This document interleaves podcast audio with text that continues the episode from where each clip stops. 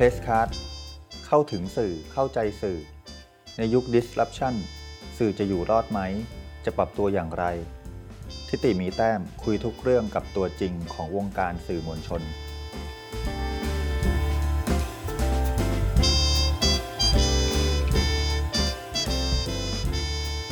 สวัสดีครับ ผมอยู่กับพี่นวลน้อยธรรมสเสถียรที่ปัตตานี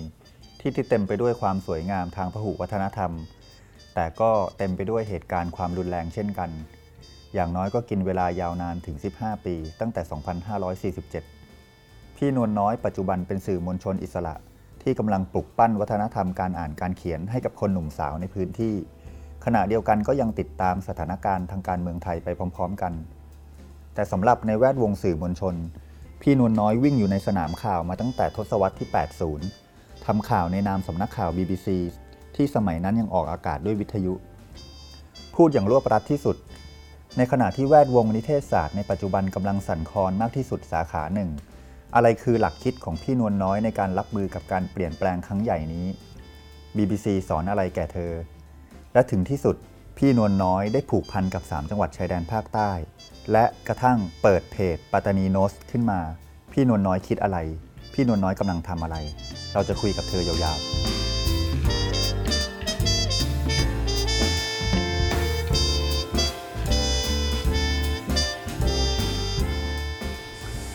ผมอยากชวนพี่น้อยคุยอย่างนี้นะครับ ว่าประสบการณ์สื่อของพี่หลายสิบปีก่อนเนี่ย อยากเล่าให้ฟังอยากให้พี่เล่าให้ฟังนิดนึงว่า บรรยากาศตอนนั้นเป็นอย่างไรแล้วณวันเนี้ยวิชาที่เคยได้ใช้ หลักการที่เคยได้ใช้ในสมัยโน้นเนี่ย ยังเอามาใช้ในทุกวันนี้อย่างไรแล้ว และทำให้มันสนุกได้ยังไง ในยุคนี้เนี่ยมันเป็นยุคที่ทุกอย่างเปลี่ยนแปลงมากเลยสำหรับคนทำสื่อออืมพี่เชื่อว่าคนที่ทำสื่อมายาวนานเนี่ยทุกคนจะมีความกลิ่นเกรงเหมือนกันว่า ความรู้ของตัวเองอะ่ะมันยังใช้ได้อยู่หรือเปล่าสำหรับปัจจุบันเอ่อถึงแม้ว่าคุณจะแบบมีความเก่งกล้าสามารถขนาดไหนก็ตามครับพอมาถึงวันนี้อะพี่ว่าลำบากครับมันไม่ใช่เพราะว่าความเก่งของคุณลดลงหรือว่าครับอะไรอือฮึแต่ว่า มันไม่ค่อยสัมพันธ์กับเงื่อนไขใหม่ ๆ ที่มันครับเกิดขึ้นอือฮึซึ่งมันมีผลต่อการบริโภคสื่อในวันนี้ครับเอ่อพี่ก็พยายามปรับตัวนะคะ พยายามครับปรับตัวค่อนข้างจะเยอะมากครับ มันมีโชคดีในโชคร้ายอือฮึเพราะว่าพี่เนี่ยตกงานครับในช่วงหนึ่ง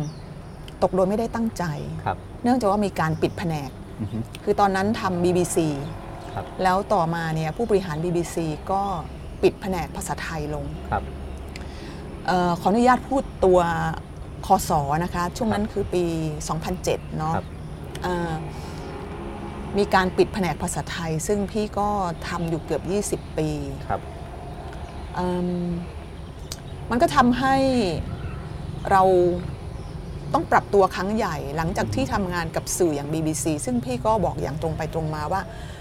เราค่อนข้างสบายใจเอ่อมันเป็นการทำงานที่รู้สึกว่าสนุกมากนะในตอนนั้นสนุกมาก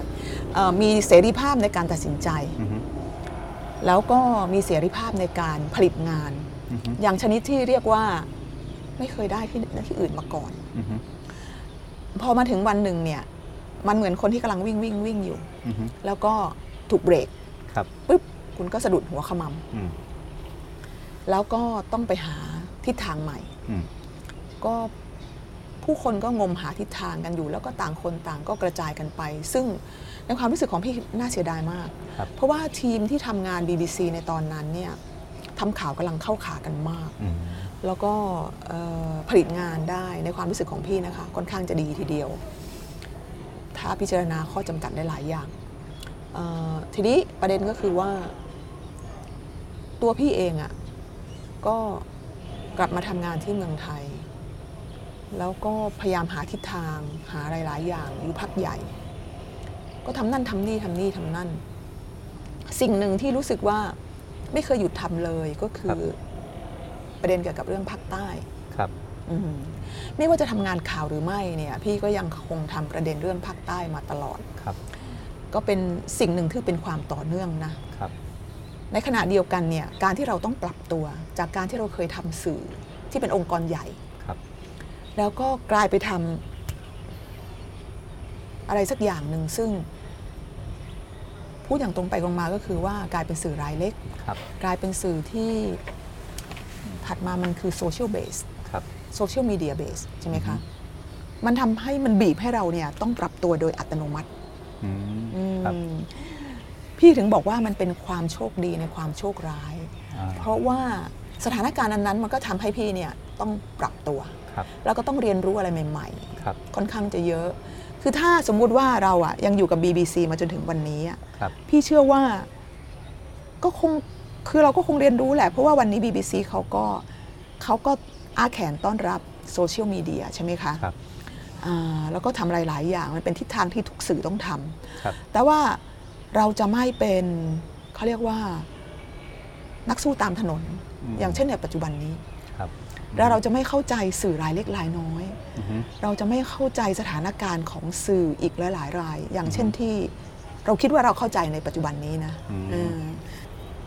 BBC ในยุคที่พี่ทำงานเมื่อปี 2007 เนี่ยเขาสอนอะไรพี่ครับ ผมขออนุญาตเป็นนักศึกษานิเทศศาสตร์ ให้พี่เลคเชอร์ในชั่วโมงนี้ คือ ช่วงปี 2007 เนี่ยก็ไม่ได้สอนอะไรละเพราะว่าตอนนั้นปิดแผนกครับแต่ว่าก่อนหน้านั้นเนี่ยทำ BBC อยู่ประมาณ 17 ปีครับโอ้ต้องย้อนกลับไปตั้งแต่ยุคก่อนพฤษภาธมินครับ ตอนนั้นเกิดหรือยังคะเกิดแล้วครับ แต่ยังไม่ออกไปข้างถนน ยังไม่เอาไว้ข้างถนนเอ่อพี่อะ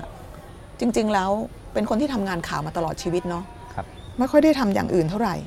เรียนก็เรียนสื่อสารมวลชนครับอ่า แล้วก็จบมาก็ก็ทำงานสื่อในประเทศไทยทำสื่อทำหนังสือพิมพ์ครับเพราะในยุคที่พี่เรียนเนี่ยหนังสือพิมพ์มันเป็นอะไรที่มันสุดยอดอะในสายตาของพวกเราใช่ คือมันมันช่างเป็นของที่มีอุดมการณ์ครับมันช่างเป็นของที่ท้าทายครับมันเป็นอะไรที่ทำงานหนักครับแต่ว่าเป็นมีชีวิตที่เมามันนะครับคือทำงานอย่างมันมากอืมอ่า คุณสุริชัยหยุ่นเนาะครับเออก็เป็นครูคนแรกครับๆแกบอกว่านักข่าวต้องพร้อมที่จะทำงานหนักรับเงินน้อยครับ แล้วก็คือต้องเป็นหมาเฝ้าบ้านอืมอ่านี่เป็นยุคแรก ๆ เป็นความครับคิดของคนในยุคนั้นว่าครับสื่อเนี่ยทำหน้าที่แทนประชาชนครับในการตรวจสอบรัฐบาลอือฮึทำเพื่อผลประโยชน์ของประชาชน ฟังดูดีมากเลยใช่ไหมครับ แต่ว่านั่นก็เป็นเรื่องที่จริงนะ คือครับคนที่เข้าไปทำสื่อในตอนแรกๆก็เป็นแบบนั้น มันไม่ใช่อาชีพที่คุณแต่งตัวสวยงามอือฮึเอ่อมันไม่ใช่อาชีพที่คุณมีหน้ามีตาครับมันเป็นอาชีพที่คุณอยู่ข้างหลังครับมันเป็นอาชีพที่ทุกคนที่มาทำรู้ว่า ไม่มีใครสนใจหรอกว่าคุณทำงานหนักแค่ไหนอือฮึสิ่งที่คนจะสนใจก็คือว่าคุณจะผลิตงานให้เขาเนี่ย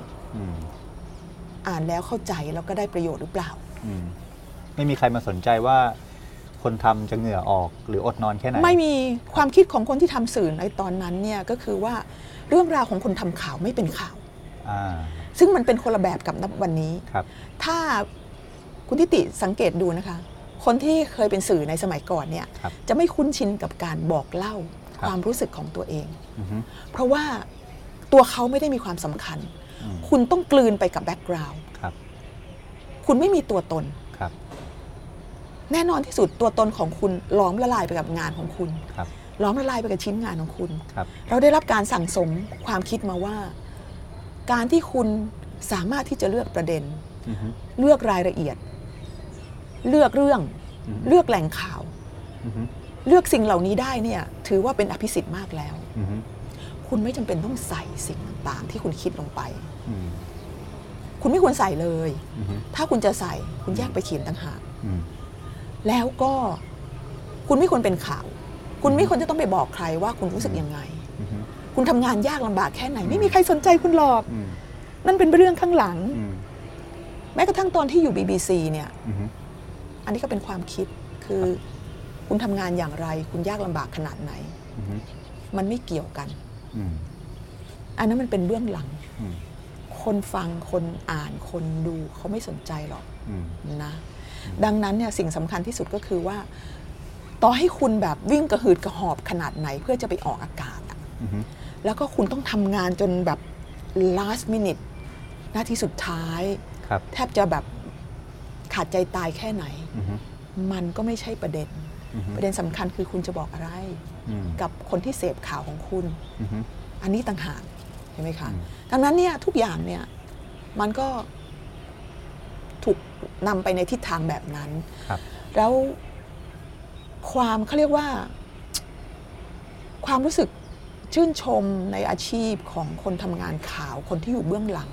สิ่งต่างๆ เหล่านี้เนี่ยมันมันนำมาซึ่งคนที่สนใจอยากจะทำงานสื่อครับโดยเฉพาะอย่างยิ่งสื่อที่เป็นหนังสือพิมพ์ในตอนนั้นครับถือว่าเป็นพระเอกอือฮึ แล้วพี่คิดว่าก็คนหลายคนที่กระโดดเข้าไป แล้วก็เลือกที่จะเรียนเอ่อทำหนังสือพิมพ์อะก็คิดแบบนี้อือฮึจนกระทั่งระยะหลังเนี่ยมันถึงได้มีการปรับอือฮึความคิดเมื่อทีวีขึ้นมา ความรู้สึกว่าทีวีมันมันน่าสนใจมันได้ออกหน้ามันได้อะไรต่าง ๆ เนี่ย มันก็โผล่ขึ้นมา แต่ว่าสำหรับคนทำงานสื่อในยุคแรก ๆ เนี่ยห นังสือพิมพ์เท่านั้นอะอือฮึมันถึงจะน่าสนใจแล้วมันถึงจะตื่นเต้นแล้วมันถึงจะสนุกแล้วก็ท้าทายอือฮึอะไรอย่างเงี้ยนะคะอือฮึเอ่อนี่เป็นนี่เป็นความรู้สึกแรกครับๆมันต่างจากยุคนี้มาก ยุคนี้เนี่ยเราจะพบว่าผู้สื่อข่าวมี Twitter ใช่ไหม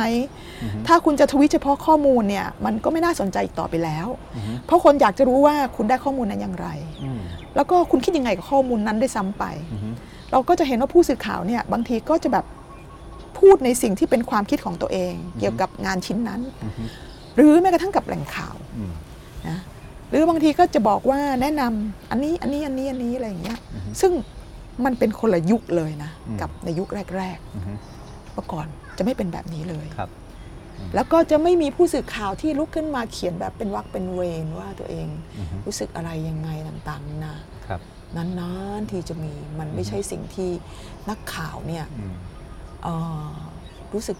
สบายอกสบายใจที่จะทำอืมจนถึงปัจจุบันนี้นักข่าวเก่าๆก็จะรู้สึกอืม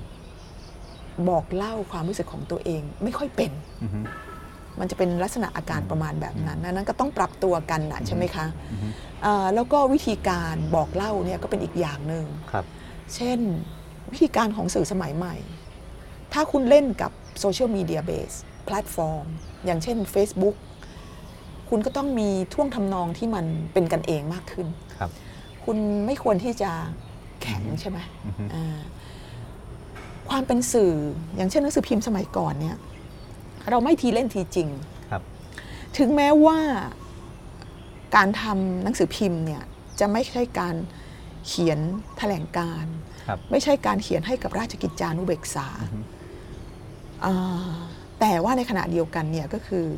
มันมีความจริงจังอยู่ในนั้นอือฮึมันมีภาษาของความเป็นงานข่าวอือฮึซึ่งมันไม่ใช่กึ่งเล่นกึ่งจริง เพราะว่าสิ่งที่สอนกันก็คือว่า ถ้าคุณกึ่งเล่นกึ่งเล่นกึ่งจริง คนก็จะไม่เชื่อถือคุณอีกต่อไปอืมคุณต้องมีน้ำหนักอือฮึน้ำหนักนั้นเนี่ยมันต้องออกมาในท่วงทำนองของการนำเสนอด้วยอือฮึนอกเหนือไปจากเรื่องของความสมเหตุสมผลเรื่องอะไรต่าง ๆ ใช่ไหมคะอืมอันเนี้ยก็คือพูดอย่าง เผินๆพูดอย่างแบบว่าหยาบๆเนี่ยครับอันนี้เป็นอันนี้เป็นสิ่งสองสิ่งสองสามสิ่งแรก ๆ ที่เราจะพบว่ามันมีความแตกต่างอย่างสิ้นเชิงมากครับอืมเอ่อแล้วเมื่อก่อนนี้เนี่ยนักข่าว แทบจะเป็นคนที่ผูกขาดการเข้าถึงแหล่งข่าวอืมใช่ไหมครับเอ่อเทคนิคในการเข้าถึงแหล่งข่าวเนี่ยเป็นสิ่งที่ต้องเรียนรู้ครับเป็นศิลปะอย่างหนึ่งครับ ใช่ไหมคะ แล้วก็เวลาที่พวกเรามีแหล่งข่าวเนี่ยเราต้องมีสมุดเล่มหนึ่งสมัยก่อนไม่ได้เมมแบบกันแบบนี้ครับสมัยก่อนต้องมีสมุดจดข่าว แล้วก็จะมีสมุดจดรายชื่อ Contact อืมคอนแทคของแหล่งข่าวครับเราก็จะจดเอาไว้ครับของใครของมันอืมนักข่าว ถือว่าสะสมอืม เป็นเป็นสมบัติทรัพย์สินส่ส่ววนนตัวครับเป็นสมบัติส่วนตัวมากห้ามหายค่ะแล้วก็เป็นสมบัติส่วนตัวที่มีคุณค่าอย่างยิ่ง เพราะว่า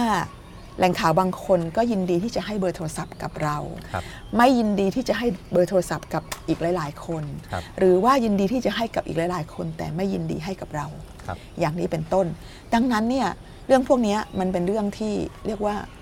ต้องอาศัยศิลปะการเข้าถึง คุณควรจะโทรไปหาแหล่งข่าว อย่างไร คุณควรจะแนะนำตัวอย่างไร คุณควรจะทำอะไรยังไงเหล่านี้เนี่ยเป็นส่วนหนึ่งของทักษะอือฮึของสิ่งที่ภาษาฝรั่งเขาเรียกว่า news gathering ใช่ไหมครับอ่าคือความเป็นนักข่าวเนี่ยต้องมีความสามารถในการเก็บข้อมูลครับซึ่งมันเริ่มตั้งแต่การเรียนรู้ มันไม่ใช่แค่ประเด็นข่าวครับแต่มันต้องเรียนรู้แหล่งข่าวอืม ต้องรู้จักว่าคุณควรจะไปสัมภาษณ์ใครอือฮึไม่ใช่ว่ามีเรื่องนี้ขึ้นมาจะสัมภาษณ์ใครก็ได้อือฮึคุณควรจะสัมภาษณ์ใคร แล้วก็คุณควรจะเข้าหาเขายังไงอืมคุณควรจะไป approach เขายังไงอือฮึแล้วถ้าเกิดเขาปฏิเสธ คุณคุณควรจะทำไง คุณควรคจะรับสัมภาษณ์อะไรต่างๆยังไง สิ่งต่างๆเหล่านี้เนี่ยมันเป็นส่วนหนึ่งของทักษะของการทำงานข่าวครับซึ่งก็ค่อยๆเรียนรู้กันไปครับนักข่าวสมัยก่อน ถ้าเราเรียนสื่อสารมวลชน เราก็จะได้รับการบอกเล่า โดยอาจารย์ในวิชาที่เราเรียน แล้วก็นักข่าวคนที่เรียนงานข่าวส่วนหนึ่งเนี่ยก็จะไปฝึกงานครับเวลาที่ฝึกงานก็เป็นเวลาที่ถือว่ามีคุณค่ามากนะคะครับเพราะว่าไปฝึกงานกับหนังสือพิมพ์เนี่ยอือฮึก็จะได้เรียนรู้กับพวกพี่ๆที่เป็นรุ่นใหญ่ครับส่วนใหญ่เนี่ยนักข่าวไทยจะเรียนรู้กันผ่านการ เขาเรียกว่าไปไปชาร์โดอะครับคือไปเป็นเงาตามพี่เขาอือฮึตามพี่เขาไปอือฮึเขาไปทำเนียบเราก็ตามไปครับเขาไปทำข่าวคนชุมนุมเราก็ตามไปครับก็จะมีอาการประมาณแบบนี้ เรียนรู้ผ่านการทำงานของรุ่นพี่ครับสิ่งหนึ่งที่พี่รู้สึกว่าเป็นเอ่อหัวใจสำคัญของการเรียนรู้ด้วยเนี่ยก็คือการประชุมข่าวอือฮึ คือผู้คนสมัยนี้ไม่แน่ใจว่าประชุมข่าวกันหรือเปล่าอือฮึโดยเฉพาะคนที่ถ้าทำสื่อรายเล็กๆอะบางทีก็ไม่ค่อยได้ประชุมกันเท่าไหร่นะอือฮึแต่ว่าถ้าเราทำสื่อรายใหญ่ครับๆเราจะพบว่าถ้าเราเข้าไปร่วมประชุมข่าวเนี่ยการประชุมข่าวเป็นบรรยากาศที่น่าสนใจมากอือฮึสมัยก่อนเนี่ยที่ประชุมข่าวมันเป็นที่สำหรับการเรียนรู้ครับ ผู้คนพูดมาวิเคราะห์มาว่าทำไมเราถึงควรจะเล่นเรื่องนี้ทำไมเราถึงควรจะเล่นประเด็นนี้ครับทำไมเราควรจะสัมภาษณ์คนนั้นทำไมเราถึงไม่ควรจะสัมภาษณ์คนนี้อือฮึมันเป็นพื้นที่ในการเรียนรู้ที่สำคัญมากอือฮึที่หาไม่ได้อือฮึถ้าไปทำงานข่าว ก็จะมีพื้นที่ในการเรียนรู้แบบนี้อือฮึ แล้วการได้ลงพื้นที่การได้ออกไปทำข่าวจริง ๆ การได้เจอแหล่งข่าว การได้เห็นผู้สื่อข่าวคนอื่นทำงานอือฮึนี่ก็เป็นอีกส่วนหนึ่งของการเรียนรู้ด้วยอืมซึ่งพี่คิดว่าพี่ก็โชคดีนะครับที่สมัยก่อนเนี่ยได้เห็นการทำงานของนักข่าวครับแบบฝีมือดีๆ หลายคนมากอือฮึการได้การการที่ได้ทำงานกับนักข่าวฝีมือดีเนี่ยครับเป็นโชคมากเลยค่ะอือฮึอืมแล้วก็พี่คิดว่าก็ตัวเองก็โชคดีได้ทำงานกับหลาย ๆ คนที่ ทุกวันนี้พี่คิดว่าหลายคนคิดว่าเคี่ยวมากใช่ไหมอือฮึคือเคี่ยวหมายความว่าแบบคือค่อนข้างจะค่อนข้างจะตรงไปตรงมามากครับอย่างเช่น พี่ได้ทำงานกับคนอย่างคุณสุทธิชัยยุนครับคุณเทพชัยยองครับนะหรือว่าคุณวีระธีรพัฒน์ครับนี่ก็เป็นครูที่สำคัญมากเลยนะคะครับพี่ได้ทำ Daily News อยู่ 5 ปีครับเออไม่เคยคิดว่าตัวเองจะอยู่ Daily News 5ปีครับก็ได้อยู่ 5 ปีครับ แล้วก็ได้ทำงานกับคุณวีระ ซึ่งโหดสมชื่อค่ะอืมคุณวีระนี่ ถ้ารู้จักเขาในวันนี้ ในอดีตเขาก็ไม่เบาทีเดียวครับ ไม่ได้คุยได้คุยดีแบบที่ได้ฟัง อ๋อไม่มีค่ะ สบายแบบทุกวันนี้เนาะพี่วีระต้องเรียกว่าพี่วีระครับเพราะว่า เขาเป็นพี่เนาะครับเพราะตอนนั้นเขาก็เป็นคนที่เริ่มทำข่าวเศรษฐกิจให้กับหนังสือพิมพ์หัวสีครับไทยรัฐกับเดลินิวส์เนี่ยเมื่อก่อนนี้เขาไม่มีข่าวเศรษฐกิจครับ คุณวีระถือว่าเป็นคนหนึ่งที่เริ่มบุกเบิกเรื่องพวกนี้ขึ้นมาครับเขาทำให้กับเดลินิวส์ครับไทยรัฐตามมาอือฮึแล้วก็เดลินิวส์เปิดหน้าข่าวเศรษฐกิจขึ้นมาครับเต็มหนึ่งหน้าเลยนะคะอือฮึทำโต๊ะข่าวเศรษฐกิจขึ้นมาอืมข่าวเศรษฐกิจเนี่ยบางชิ้นถูกผลักขึ้นหน้าหนึ่งอือฮึ ซึ่งสมัยก่อนถือว่ายากมากนะอืมหนังสือพิมพ์อย่างไทยรัฐเดลินิวครับซึ่งปกติเล่นข่าวอะไรเราก็รู้อยู่ใช่ไหมครัคะบอืมแล้วหันมาเล่นข่าวเศรษฐกิจ เปิดมิติใหม่ขึ้นมานี่ต้องยกเครดิตนี้ให้กับคุณวีระครับพี่วีระเนี่ยทำข่าวเศรษฐกิจก็รวบรวมน้องๆ ที่เพิ่งจะพูดง่ายๆว่าแกก็เริ่มเห็นแวว ก็มาทำอ่าเราก็ไปทำก็มีเพื่อนที่ไปทำกันอยู่ 3-4 คนครับคือเรื่องที่ตลกก็คือว่าไม่มีใครกล้าเข้าไปนั่งที่ออฟฟิศกับพี่วีระคนเดียวอืมพอเวลาถึงเวลาจะเข้าออฟฟิศทุกคนนัดกันอือฮึเราไปเจอกันที่อนุสาวรีย์ชัยดีไหมอ่าแล้วก็นั่งรถเมล์เข้าไปในออฟฟิศด้วยกันอะไรอย่างเงี้ยอือฮึคือทุกคนแบบกลัวการเผชิญหน้าสองต่อสองมากอืมกลัวเข้าห้องเย็น จริง ๆ แล้วโต๊ะเศรษฐกิจมันอยู่ตรงกลางเลยอือฮึตรงกลางห้องเลยค่ะอืมใครไปผ่านไปผ่านมาก็เห็นหมด แล้ว ชีวิตของนักข่าวในอดีตนะมันอยู่กับควันบุหรี่มากครับ ไม่มีออฟฟิศไหนที่ไม่มีควันบุหรี่ค่ะอืมเมื่อก่อนสสสยังไม่ได้รณรงค์ถูกแล้วให้สมัยก่อนสูบบุไม่หรี่มีนอกค่ะอาคารเนอะไม่มีค่ะ สมัยก่อนเนี่ยคือทุกคนสูบบุหรี่กันอย่างเมามันมากครับ เป็นส่วนหนึ่งของชีวิตนักข่าว แล้วก็กลับบ้านดึกมากกลับบ้านดึกมาก ไม่มีอะค่ะ ที่จะได้กลับบ้านแต่หัววันอือฮึอ่าพี่วีระนี่ดุมากค่ะ แล้วเวลาแกดุนักข่าวเนี่ย อย่างที่รู้กันก็คือว่าแกไม่เลือกเวลาแกไม่เลือกหน้าอินหน้าพรหมจะอยู่ตรงไหนก็แล้วแต่ ถ้าแกอยากจะสอนเรานะอ่าใช้คำว่าสอนนะ ก็ได้ทันทีเช่นเดียวกัน ดังนั้นเนี่ยก็จะมีหลายคนที่รู้สึกว่าทนได้ยากอือฮึอ่านักข่าวใหม่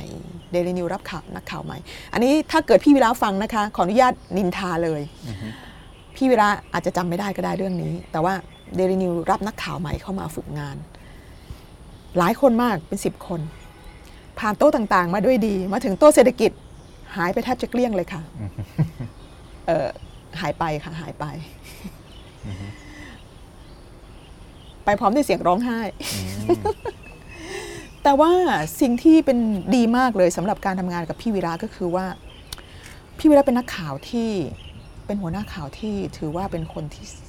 สนใจใฝ่รู้มากอือฮึและเป็นคนที่รู้จริงอือฮึซึ่ง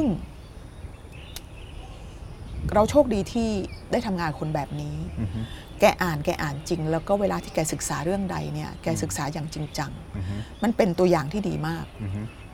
แล้วก็ความดุของพี่วีระเนี่ย ถ้าเราไม่กลัวเนี่ย เราจะพบว่าเราสามารถต่อกรกับพี่วีระได้สบายมากอืมคือถ้าคุณทำงานจริง เขาจะให้ใจไปเลยอือฮึ ถ้าเราทำงานจริงเนี่ยเราสามารถต่อล้อต่อเถียงกับพี่วีระได้ โดยที่แกไม่โกรธด้วยอือฮึคือแบบว่าจะขึ้นอะไรก็แล้วแต่อืมมันจะจบตรงนั้น แล้วแกก็จะไม่ถือโทษอือฮึจะไม่เอามาแบบเจ็บแค้นครับซึ่งพี่รู้สึกว่าอะทำงานกับคนแบบนี้เนี่ยอือฮึมันมีข้อดีนะอือฮึคือว่าณเวลาที่โกรธกันเนี่ย ก็คุณก็ใส่อย่างเต็มที่อือฮึแล้วก็ไม่มีความคิดว่าเป็นหัวหน้าและเป็นลูกน้องด้วยนะครับอ่าพูดกันอย่างเต็มที่เลย แล้วจบแล้วจบตรงนั้นอือฮึ ถึงเวลาก็เราก็เริ่มงานกันใหม่อือฮึมันมันก็เป็นอีกบรรยากาศหนึ่งที่ดีมากอือฮึก็อาจจะเป็นด้วยเหตุนนี้ก็เลยทำ BBC เอยทำเดลินิวอยู่ตั้ง 5 ปี ครับ แล้วก็คิดว่าได้อะไรหลายอย่างอือฮึที่ดีมากที่ไม่คิดว่าควรจะได้อืมนะคะเอ่อแต่ก็ลืมบอกว่าก่อนหน้านั้นก็ก็ทำเล็กทำน้อยอะไรอยู่ประมาณแบบนี้ ครับ จากเดลินิวก็โดดไปอยู่ BBC ซึ่งก็เป็น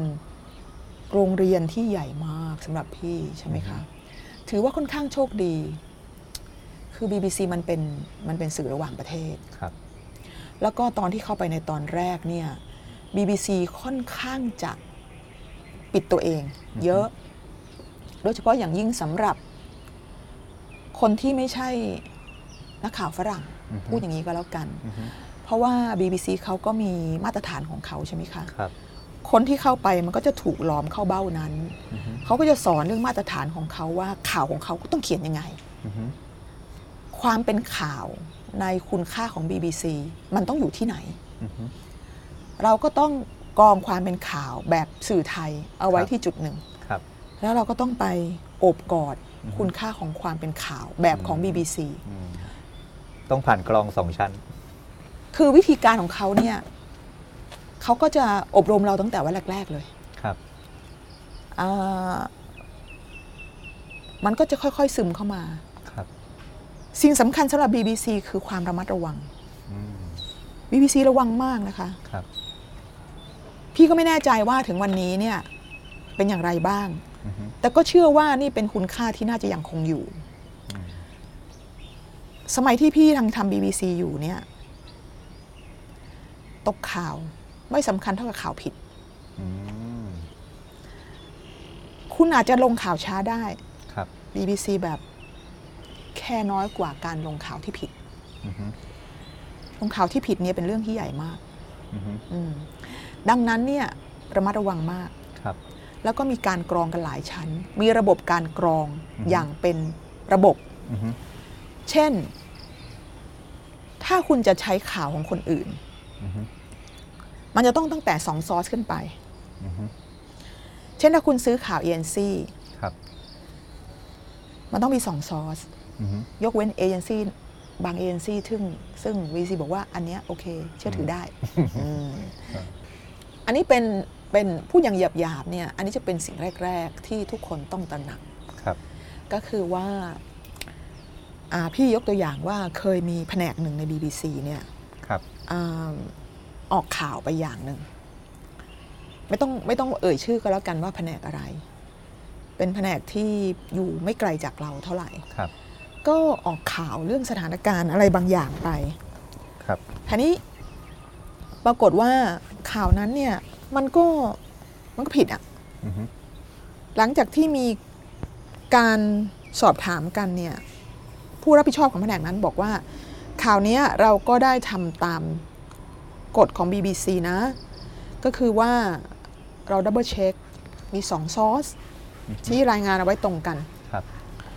ปรากฏว่าหลังจากที่มีการตรวจสอบ มันต้องมีการตรวจสอบ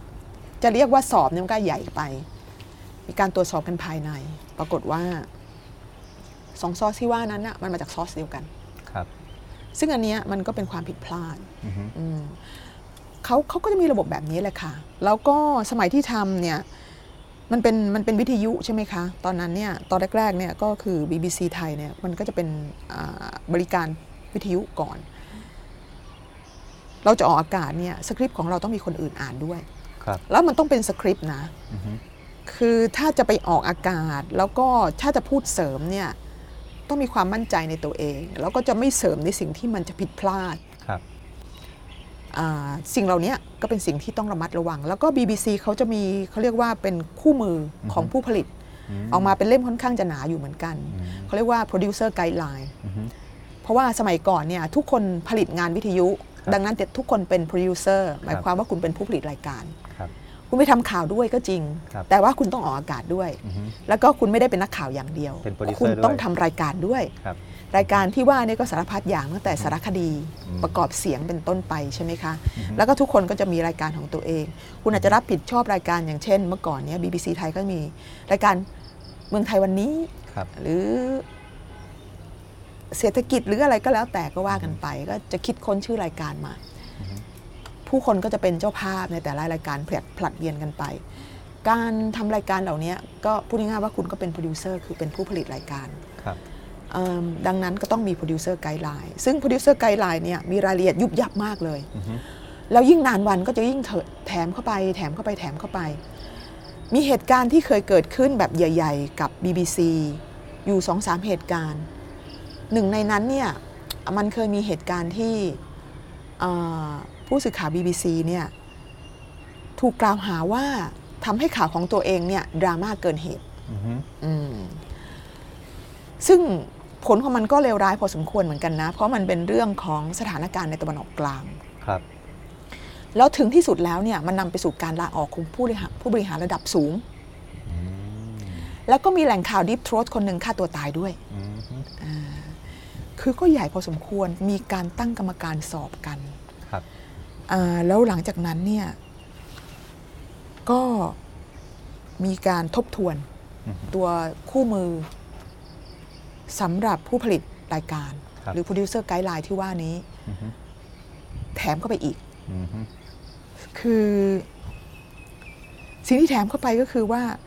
เวลาคุณไปทำข่าว คุณต้องมีสมุดจดค่ะอือฮึสมุดจดของคุณต้องอ่านออกด้วยอือฮึและมันจะต้องสามารถบอกเล่าได้ว่าจากสมุดจดไปสู่สคริปต์ที่คุณเขียนน่ะอือฮึมันมีความเชื่อมโยงกันอือฮึ มีที่มาที่ไปอย่างไรอะไรต่างอืมๆคือการเป็นโปรดิวเซอร์การเป็นนักข่าว BBC มันมีหลักเกณฑ์กำหนดเยอะมากในยุคนั้นอือฮึต้องต้องระมัดระวังในเรื่องเหล่านี้อือฮึมันเหมือนแบบมันเหมือนแบบคุณจะทำอะไรก็ได้ แต่ความจริงแล้วอือฮึมันไม่ใช่ว่าคุณจะทำอะไรก็ได้อืมแผนกภาษาไทยเนี่ยทุกๆปีจะถูกตรวจสอบ วิธีการตรวจสอบที่สำคัญเนี่ยก็คือว่า จะมีการสุ่มตัวอย่างรายการ เขาไม่บอกรายการวันใดวันหนึ่งครับช่วงใดช่วงหนึ่ง เอามาทั้งวัน แล้วก็เอาไปให้คนแปลเป็นภาษาอังกฤษหมดเลยอือฮึเสร็จแล้วก็ไปเอาข่าวของห้องข่าวทั้งหมด แล้วก็วัตถุดิบทั้งหมดที่ BBC มีอยู่ เอามาดูอือฮึมาเทียบเคียงกัน ตรวจสอบความถูกต้องมของสิ่งที่คุณนำเสนออือฮึตรวจสอบ ความเหมาะสมของการเลือกนำเสนอ ครับ เช่น คุณนำเสนอข่าว1 2 3 4 5โอเคฟังดูดีอือฮึแต่ว่าถ้าเทียบกับข่าวที่เกิดขึ้นในวันนั้นทำไมคุณเลือก1 2 3 4 5ทำไมคุณไม่เลือก6 7 8 9อือฮึ10คุณอธิบายได้ไหมอืมคือมีการตรวจสอบแบบนี้อือฮึนอกเหนือจากการตรวจสอบอย่างถี่ถ้วนว่าข้อมูลแต่ละอันที่คุณนำเสนอไปนั้นเนี่ย มี reference มีการอ้างอิงครับมีที่มาและมีที่ไปครับแล้วก็มีความถูกต้องณเวลานั้นอย่างน้อยที่สุด คือความถูกต้องไม่ใช่ความถูกต้องอย่างถึงที่สุด แต่ความถูกต้องณเวลานั้นอือฮึและมีจุดอ้างอิงอือฮึอะไรอย่างนี้เป็นต้น แล้วก็จะมีคนที่มาตรวจสอบเนี่ยมีทั้งคนใน BBC และคนนอก BBC อืมมีคนฟังมาร่วมตรวจสอบด้วยอือฮึดังนั้นเนี่ย คุณก็ไม่มีสิทธิ์แก้ตัวอือฮึตรวจสอบเสร็จแล้วอือฮึมีข้อเสนอแนะ ถ้าเขาบอกว่าคุณควรจะแก้ไขอะไรบ้างอือฮึคุณก็ต้องนำเสนอ อย่างเป็นลำดับขั้นตอนในปีถัดไปว่าคุณได้แก้ไขอะไรของคุณบ้างแล้วอืมรายละเอียดในการทำงานเนี่ย มันยุบยับมากอือฮึออกอากาศเสร็จแล้วในแต่ละครั้งเนี่ยอือฮึต้องมานั่งประชุมกันอืมประชุมเรื่อง feedback เหรอครับ ใช่แล้วในทีมอือฮึ เพราะว่าในแต่ละวันเนี่ยต้องมีบอกออือฮึแล้วก็จะมีผู้ดำเนินรายการ มีคนทำข่าว มีคนนำเสนออือฮึมีคนทำนั่นนู่นนั่นนี่ แต่ละคนต้องมานั่งสุมหัวกันว่าอือฮึรายการที่เพิ่งออกอากาศไปเนี่ยมีจุดดีและจุดด้อยอย่างไรอืมแล้วก็วิจารณ์กันในทีมอือฮึรับได้บ้างไม่ได้บ้างก็ต้องทำอือฮึก็ต้องทำทุกวันทำตลอดเวลาครับอะไรอย่างเงี้ยอะบางทีก็กดเคืองกันไปก็มีนะ อืมเอออือฮึอืมแต่ว่าในถึงที่สุดแล้วมันก็สร้างวัฒนธรรมในการอือฮึวิพากษ์วิจารณ์อืมแล้วก็สร้างความเป็นทีมงานอือฮึตรงนี้นิดนึงครับพี่น้อยก่อนที่จะชวนพี่น้อยลงมาในประเด็นเรื่อง 3 จังหวัดเนาะก่อนหน้านี้พี่น้อยทิ้งประเด็นไว้นิดนึงว่า BBC เนี่ยสอนว่ามีเรื่องที่ต้องอธิบายให้ได้ว่าทำไปเพราะอะไรอืมและเรื่องที่ไม่ทำเพราะอะไร ตรงเนี้ยผมนะผมสนใจครับ ผมไม่เคยได้ได้ยินเรื่องแบบนี้มาก่อนว่า เรื่องที่ ไม่ทำเนี่ยต้องอธิบายด้วยว่าไม่ทำเพราะอะไร มันมันสำคัญยังไงกับแวดวงสื่อสารมวลชนโดยโดยเฉพาะ BBC เขาเขาคิดอะไรครับทำไมเราต้องอธิบายให้ได้ว่า เรื่องที่เราไม่ทำเนี่ยทำไมถึงไม่ทำเพราะว่าอย่างเช่นในแต่ละวันเนี่ยมันมีเรื่องราวเกิดขึ้นทั่วโลกแล้วก็เยอะมากใช่ไหมครัคะบอือฮึดังนั้นเนี่ยเราต้องมีหลักคิดอย่างสำคัญอืมคือพี่เชื่อว่าเรื่องเนี้ยมันเข้าไปอยู่ในหัวของเราโดยอัตโนมัติอือฮึอย่างเช่นเราเป็นนักข่าวเนี่ย เราจะเลือกโดยอัตโนมัติโดยบางทีโดยที่เราไม่รู้ตัวด้วย ครับ แต่ว่าพอไปถึง BBC เนี่ยเขาให้เราอธิบาย อืมว่าทำไมเราเลือกแบบนี้ อือฮึคือคุณต้องมาละหลักการและเหตุผล อือฮึ เช่นในวันหนึ่งเนี่ยสมมติณวันนี้เนี่ยมันมีเรื่องของทรัมป์มันมีเรื่อง Brexit มันมีเรื่องญี่ปุ่น มันมีเรื่องแผ่นดินไหวฟิลิปปินส์มันมีเรื่องที่เมืองไทยเยอะแยะมากมาย ครับ คุณมีหลักคิดอย่างไรอืม คุณถึงนำเสนอบางเรื่อง และคุณไม่เสนออีกบางเรื่องอืมและไม่จำเป็นต้องเป็นเรื่องใหญ่ที่เป็นข่าวระดับโลกเท่านั้นนะอือฮึในเวลานำเสนอเนี่ย สมมุติว่าคุณมีเวลาอยู่แค่ประมาณ 3 นาทีครับ คุณจะเลือกอย่างไรอืมคุณจะให้ความสำคัญกับเรื่องอะไรอือฮึข่าวระดับโลก ข่าวที่คนจำเป็นต้องรู้อือฮึข่าวที่คนควรจะรู้อือฮึ ข่าวอะไรที่คุณจำเป็นต้องรู้ คุณตัดสินใจได้อย่างไรอืมข่าวที่คุณคิดว่าเขาควรจะต้องรู้ คุณเอาอะไรตัดสินอืมมันไม่ใช่ความคิดของเราในฐานะตัวเราอย่างเดียวอือฮึแต่ว่ามันต้องมีหลักการมากกว่านั้นอือฮึคือจริง ๆ แล้วอะนักข่าวมันบังคับโดยออเดียนส์คือมันครับบังคับโดยคนที่เสพอือฮึข่าวของเราเป็นหลักใช่ไหมคะ เราต้องรู้จักคน ฟังของเรานั่นเองอือฮึใครคือคนรับสารของเราอืมและเราอะต้องตัดสินใจแทนเขาว่าครับอะไรคือผลประโยชน์ของเขาครับพี่เคยมีเพื่อนคนหนึ่งเป็นคนที่ทำสื่อเป็นชาวชาวโรมาเนียครับคนนี้ก็เป็นคนที่เป็นครูพี่ด้วยคนหนึ่งนะอือฮึพี่ก็ได้เรียนรู้ในเรื่องของการทำงานวิดีโอจากเขาเยอะอือฮึแต่ว่าเขามีวิธีคิดในเรื่องของหลักการในการทำงานข่าวที่น่าสนใจ เขาอธิบายกับคนที่เป็นนักเรียนของเขาว่า เวลาคุณเลือกเลือกให้กับคนที่เป็นออเดียนของคุณอะสิ่งที่คุณเลือกอันดับแรกก็คือว่า เขาต้องรู้อะไรอือฮึแล้วก็เขา ควรจะรู้อะไรอืมแต่คุณตัดสินใจจากอะไรล่ะอือฮึเพราะว่าทุกคนเนี่ย มีวิธีคิดทั้งหมดแหละ ว่าอือฮึคุณต้องรู้อะไรอืมคุณต้องรู้อะไรเหรอคุณต้องตัดสินใจให้ได้ก่อนว่าอะไรเป็นสิ่งที่สำคัญสำหรับคนที่เป็น คนฟังของคุณอืมคุณต้องเริ่มด้วยการตัดสินก่อนว่า คนที่เป็นคนฟังของคุณเนี่ยครับที่เป็นหลักๆเนี่ยอือฮึแน่นอนเราตัดสินให้ทุกคนไม่ได้อยู่แล้วอือฮึแต่คุณต้องหาคนที่ตรงกลางๆก่อนอืมใครล่ะที่เป็นตัวแทนอือฮึสมมติว่าคุณเรียกเขาว่าคุณสมชัยอือฮึและคุณมาลีอือฮึคุณสมชัยและคุณมาลีเนี่ย เป็นตัวแทนของคนไทยทั้งหมดสมมติอือฮึเขามีลักษณะยังไงอือฮึ แล้วหลังจากนั้นเนี่ยคุณก็ตัดสินใจว่า สิ่งที่มันเป็นสิ่งที่เป็นอมัสสำหรับคุณสมชัยคุณมาลีคืออะไรอือฮึอะไรคือสิ่งที่กระทบต่อชีวิตเขาอือฮึอะไรคือสิ่งที่กระทบต่อเงินในกระเป๋าเขาอืมต้องมีหลักคิดอืมคือไม่ใช่แบบคิดอะไรก็ได้ลอยมาอืมชีวิตการเมือง ชีวิตสังคม ชีวิตเศรษฐกิจอือฮึสิ่งเหล่านี้มันต้องมีหลักคิดอือฮึแล้วหลังจากนั้นน่ะสิ่งที่คุณจะคิดถัดไปก็คือ แล้วสิ่งที่ถัดจากสิ่งที่คุณต้องรู้แล้วอะสิ่งที่คุณควรจะต้องรู้อือฮึก็ควรจะมีอะไรอืมซึ่งตัดสินใจตามเงื่อนไขของคนที่เป็นออเดียนของเรา เวลาอนาคต แล้วก็หลาย ๆ อย่างก็เข้ามาเป็นตัวตัดสินอือฮึดังนั้นเนี่ยเราจึงต้องอธิบายตัวเองว่า เรามีหลักคิดอย่างไรอืมซึ่งแต่ละสื่อเนี่ยอาจจะคิดไม่เหมือนกันก็ได้อือฮึแล้วพี่เชื่อว่าอันเนี้ยสื่อทุกสื่อคิดคิดหมดทุกวันเนี้ยครับ ถ้าไม่คิดเนี่ยจะไม่มีหลักในการทำงานเลยอือฮึจะบอกไม่ได้แล้วก็จะลอยไปลอยมา แล้วก็ไม่รู้ว่าทำไมถึงทำเรื่องนี้ทำไมถึงไม่ทำเรื่องนั้นอืมสื่อเนี่ยอือฮึไม่จำเป็นต้องลงเอยทำเรื่องเดียวกันหมดใช่ไหมคะอืมไทยรัฐและเดลีนิวอืมไม่จำเป็นต้องทำเรื่องเดียวกัน ครับอ่าอือฮึอะไรอย่างเงี้ยอืมแต่คุณต้องมีเหตุและผลอืมดังนั้นเนี่ยสิ่งที่เป็นเหตุผลกำกับเราเป็นอันดับแรกคือ ใครเป็นออเดียนส์อือฮึ ใครเป็นผู้รับสารของคุณอืมสิ่งถัดมาก็คือว่า อะไรคือจุดแข็งของคุณ อะไรคือจุดอ่อนของคุณอือฮึคุณทำอะไรได้ดีกว่า คุณทำอะไรได้ ดีกว่าคนอื่น ๆเขาอืมอันนี้ก็เป็นหลักคิดอีกอันหนึ่งดังนั้นเนี่ยสื่อทุกสื่อมีหลักคิดหมด เรื่องในแต่ละวันเนี่ยเป็นแสนเป็นล้านเรื่องเนี่ย อะไรทำให้พี่ผูกพันกับประเด็นในสามจังหวัดชายแดนภาคใต้ กระทั่งว่า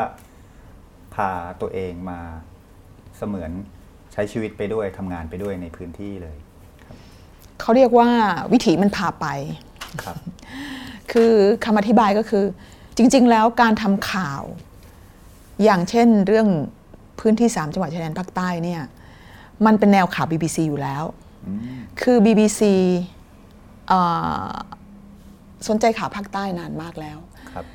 เริ่มตั้งแต่ก่อนที่จะเกิดเหตุการณ์ปะทุขึ้นมาอืมอืม ตอนที่พี่เล่าอย่างนี้ดีกว่าว่า BBC เนี่ยไม่ได้เสนอข่าวใหญ่อย่างเดียวครับแต่ว่าข่าวจำนวนหนึ่งที่เราคิดว่าคนควรจะรู้เนี่ยในจำนวนนั้นมันจะรวมไปถึงเรื่องข่าวของคนตัวเล็กตัวน้อยในสังคม ข่าวของคนชายขอบที่คนเขาชอบพูดกัน เป็นแนวข่าวที่ BBC มักจะทำคือเราจะรู้สึกว่าข่าวที่คนอื่นไม่ cover เนี่ยแต่ว่ามันเป็นเรื่องสำคัญ มันไม่ควรจะตกหล่นจากบุลตินอืมอันนี้เป็นเรื่องที่ BBC พยายามทำเสมอมาครับดังนั้นตั้งแต่พี่เข้าไปทำ BBC ในยุคแรก ๆ เนี่ย เราก็ทำข่าวโคชาวเขา ปัญหาสัญชาติของชาวเขา ปัญหาในภาคเหนืออะไรต่าง ๆ พี่ก็เผชิญสภาพของข้อเท็จจริงในการทำข่าว ในพื้นที่สนามข่าวเมืองไทยในเรื่องเหล่านี้มานานมากแล้วครับ ตอนตั้งแต่สมัยที่เข้าไปทำข่าว BBC ใหม่ ๆ เดินสายในพื้นที่ภาคเหนือทำเรื่องที่สื่ออื่นไม่ทำจริง ๆ แล้วอันนั้นเป็นจุดหลักสุดอย่างหนึ่งของ BBC อืมคือเราทำในเรื่องที่คนอื่นไม่ทำครับใช่ไหมคะเอ่อมาวันหนึ่งเนี่ยมันมีข่าวอยู่ชิ้นหนึ่ง ซึ่งสะดุดตาก็คือเรื่องของโจรนินจาอือฮึที่เกิดขึ้นในพื้นที่ภาคใต้เนาะโจรนินจา ก็คงจะทราบกันใช่ไหมคะอาจจะไม่ต้องเท้าความมากมากไปเอ่อมีเรื่องที่แบบชาวบ้านเข้าใจผิดเจ้าหน้าที่อือฮึแล้วก็มีเจ้าหน้าที่เนี่ยถูกประชาทันจนเสียชีวิตอือฮึในพื้นที่สามจังหวัดครับพอมันเป็นข่าวขึ้นมาเนี่ย เราอยู่ BBC เราหยิบข่าวนี้ขึ้นมาอ่าน เรารู้สึกว่าเฮ้ยมันเป็นข่าวที่แปลกประหลาดมาก มันมีความเข้าใจผิดกันถึงขนาดไหน ถึงกับ ถูกประชาทันอืมตอนนั้นเป็นนายตำรวจสองคนด้วยนะคะครับอ่าแล้วเขาก็ถูกเข้าใจว่าเป็นโจรนินจาอือฮึอ่าแล้วก็ก็สนใจอยากจะทำก็นำเสนอเรื่องนี้ แต่ว่าสามจังหวัดมันอยู่ไกลปืนเที่ยงมากอือฮึถ้าจะพูดแบบหยาบๆ การที่ผู้สื่อข่าวคนหนึ่งซึ่งมาทำข่าวให้กับสำนักข่าว เล็กๆ นี่เป็นเรื่องที่ตลกมากนะ คือชื่อใหญ่ แต่ตัวจริงอะเล็กมาก มีคนทำข่าวให้คนเดียวอยู่ในกรุงเทพทำตั้งแต่เรื่องไม้จิ้มฟันยันเรือรบ เล็กสำหรับประเทศและเล็กสำหรับใช่พื้นที่ไกลปืนเที่ยง คือคือที่นี่ไม่รู้จักคุณ เวลาที่เราไปเจอโลกส่งข่าวมาที่ใหญ่มากอะครับอย่างเช่นข่าวเอเปกเนี้ยครับ คุณมีอยู่คนเดียว คุณเจอกองทัพนักข่าวของแบบสื่อไทยเนี่ย เยอะแยะมากมาย ครับ คุณจะทำยังไงเนี่ยเป็นเรื่องที่แบบปวดหัวมาก แล้วคุณยังต้องทำเรื่องที่คนอื่นเขาไม่ทำด้วยอืมอ่าการที่จะปลีกตัวเองออกจากศูนย์กลางของข่าวสารอย่างกรุงเทพ เพื่อจะไปทำข่าวในพื้นที่ต่างจังหวัด เช่น จะไปสามเหลี่ยมทองคำอือฮึจะไปสามเหลี่ยม ไม่ใช่ไปทำที่นั้นจะไปแบบชายแดน จะไปที่นั่นที่นี่เนี่ยมันเป็นเรื่องใหญ่ต้องนำเสนอออฮึต้องบอกว่าดิฉันจะหายไปจากสมรภูมิข่าวที่กรุงเทพประมาณ 4 วันนะ คุณรับได้ไหม อะไรอย่างเงี้ยใช่ไหมคะ ดังนั้นเนี่ยหลังจากที่เจอเรื่องโจรนินจาเข้าไป เราก็นำเสนอว่า เราควรจะมีคนไปดูในพื้นที่สักครั้งหนึ่งดีไหมอืมว่ามันเกิดอะไรขึ้นอือฮึตอนนั้นเราเรายังไม่เคยจับเรื่องภาคใต้ ก็ปรากฏว่าเอ่อมีการมาธิการเรื่องปัญหาภาคใต้ของสภา จะลงมาอือฮึก็ เลยไปเสนอตัวขอมาด้วยอือฮึก็ตามเขามาอือฮึก็ไป ไปไปทันงานที่มีประชาชนในพื้นที่เขาจัดขึ้นอืมเพื่อที่จะเป็นการเขาเขาเรียกว่าอะไรนะ ขอโทษแล้วก็สร้างความปรองดองกันกับทางเจ้าหน้าที่ แล้วก็ไปได้คำอธิบายอีกหลายเรื่องได้เห็นได้อะไรต่าง ๆ หลายอย่างครับก็มีสสไปคุยกับชาวบ้านอืม เป็นความรู้สึกที่แปลกมาก มาพื้นที่สามจังหวัดครั้งแรก มีการประชุม ซึ่งเราก็จะได้เห็นแบบพวกอิหม่าม โตอิหม่าม ผู้นำศาสนาจำนวนมากที่ไปประชุมร่วมกับสสแล้วก็เริ่มบอกเล่าปัญหาอะไรต่างๆ ในพื้นที่แล้วก็หลังจากที่กรรมธิการกลับแล้ว หรือไปอะไรของเขาเนี่ย เราก็ยังไม่กลับ เราก็ยังอยู่ แล้วก็ มีเพื่อนผู้สื่อข่าวในพื้นที่เนี่ยช่วยเราก็บอกความประสงค์ว่าเราอยากจะไปคุยนู่นนั่นนี่อยากจะทำประเด็นอะไรต่างๆเขาก็ช่วยเราใช่ไหมคะ ก็น่าสนใจเพราะตั้งแต่ตอนนั้นเนี่ยก็ได้ความรู้สึกว่า การจะเข้ามาทำข่าวในพื้นที่นี้ไม่ใช่เรื่องง่าย ตอนนั้นอาจจะยังไม่มีประเด็นเรื่องความไม่ไว้วางใจผู้สื่อข่าวอืมแต่ว่ามันมีประเด็นเรื่องความแตกต่างในเรื่องภาษาอย่างชัดเจนมากอืมเราจะดุ่มๆเข้าไปแล้วคุยกับชาวบ้านเนี่ยอาจจะคุยกันไม่รู้เรื่องครับเพราะว่า เขาอาจจะไม่คล่องภาษาไทยครับในขณะที่เราเนี่ยไม่เข้าใจภาษายาวีครับเราไม่เข้าใจภาษามาลายูถิ่นครับก็ต้องมีคนที่จะนำเรา แล้วความที่เราไม่รู้จักพื้นที่ก็ต้องมีคนพาไปนั่นไปนี่ ต้องมีคนช่วยใช่ไหมคะเออซึ่งเป็นเรื่องที่แปลก เพราะว่าถ้าเป็นที่อื่นในประเทศไทย เราไม่ต้องทำอันนี้อืมเราสามารถที่จะเดินทางไปในหมู่บ้านเล็ก ๆ ในอีสาน ในภาคเหนืออที่ชายแดน เราไปคนเดียวอือฮึบุกเดี่ยวได้ เราจะไปคุยกับชาวบ้านที่ไหนก็ได้อืมมันก็จะมันไม่เป็นไร มันโอเค แต่มาในพื้นที่ภาคใต้ตอนนั้นเนี่ย ซึ่งนั่นคือปี 43 นะคะครับเอ้ยไม่ใช่ปี 43 นั่นคือปี 46 ครับอ่านั่นคือปี 46 ที่มีเรื่องโจรนินจาเรื่องอะไรต่างๆ เรามาทำข่าว เรามีความรู้สึกเลยว่า อันนี้เป็นข้อจำกัดอันแรกของการทำงานข่าว ยังไม่มีสถานการณ์เกิดขึ้น ยังไม่มีประเด็นเรื่องความหวาดกลัว ว่าจะโดนลูกหลงโดนอะไร มีแค่ประเด็นว่ามีปัญหาในเรื่องการสื่อสารอืมกับคนในพื้นที่คำว่าสิทธิมนุษยชนยังไม่ได้ถูกพูดถึงกันใน ยังไม่าถูกขนาพูดนี้ถึง ยังไม่ได้แบบโผล่ขึ้นมาขนาดนั้นเอ่อแต่ว่าคนเริ่มพูดกันถึงประเด็นเรื่องของ ปัญหาการสื่อสาร ความไม่เข้าใจซึ่งกันและกันครับ เรื่องอะไรต่างๆ หลายอย่าง แล้วดูว่ามันมี สิ่งที่มันเป็นเรื่องที่เราไม่เข้าใจอยู่เยอะมากครับในพื้นที่นี้ แล้วก็มีเรื่องที่ชวนให้ติดตามพูดง่ายๆว่ามันเป็นความท้าทายนะสำหรับคนที่ทำงานข่าว นี่คือเจอความท้าทายอีกระดับหนึ่ง ก็เริ่มรู้สึกสนใจ แล้วเริ่มชงเรื่องนำเสนอ อยากจะลงมาเพิ่มเติม ก็ต้นปี 47 ก็เกิดเรื่องปล้นปืนครับอะก็ได้ลงมาสมใจ เหมือนเหมือนสถานการณ์รอพี่อยู่แล้วพูดอันนี้ก็ลำบากเนาะคิดว่าหลาย ๆ เรื่องในในเมืองไทยมันกำลังเตรียมที่จะเกิดขึ้น แล้วก็จังหวะมันประจวบเหมาะกัน หลายเรื่องก็เป็นอย่างนั้นจริง เราก็ได้ลงมาทำข่าวอีกใช่ไหมคะปี47 ซึ่งมันเป็นเหตุการณ์ที่เหตุการณ์ปล้นปืนที่ค่ายปีเหลงเป็นเหตุการณ์ที่คนนอกคนในงงพอๆกันอืมคนที่พี่สัมผัสนะคะคงมีคนที่ไม่งงหลายคนครับแต่ว่าคนจำนวนมากที่เราสัมผัสเนี่ยงงทั้งสิ้น แล้วก็คาดการณ์กันไปต่างๆนานา ยังจำได้ว่าในช่วงแรก ๆ ที่ลงมาเนี่ยไปคุยกับผู้คนมีการตั้งข้อสังเกตเยอะมาก เรื่องว่าใครเป็นคนทำ ทำเองหรือเปล่า เจ้าหน้าที่ไหมใครที่มันจะแบบมีการจัดตั้งได้ดีขนาดนั้น อะไรต่างๆก็มาเยอะมาก ไปสัมภาษณ์อาจารย์พีรยศลาหิมมูลา อาจารย์ก็บอกว่านู่นนั่นนี่ อาจารย์เป็นคนหนึ่งที่ช่วยทำให้เราเนี่ยเชื่อมโยงกับคนอีกจำนวนมาก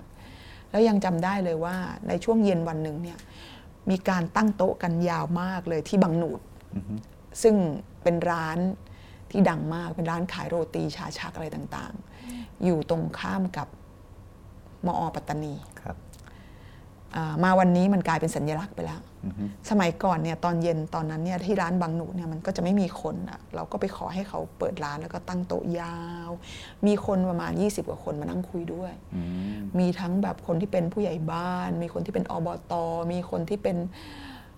อ่าข้าราชการ มีคนที่เป็นเกษตรกรอะไรต่างๆ มานั่งคุยกับเรา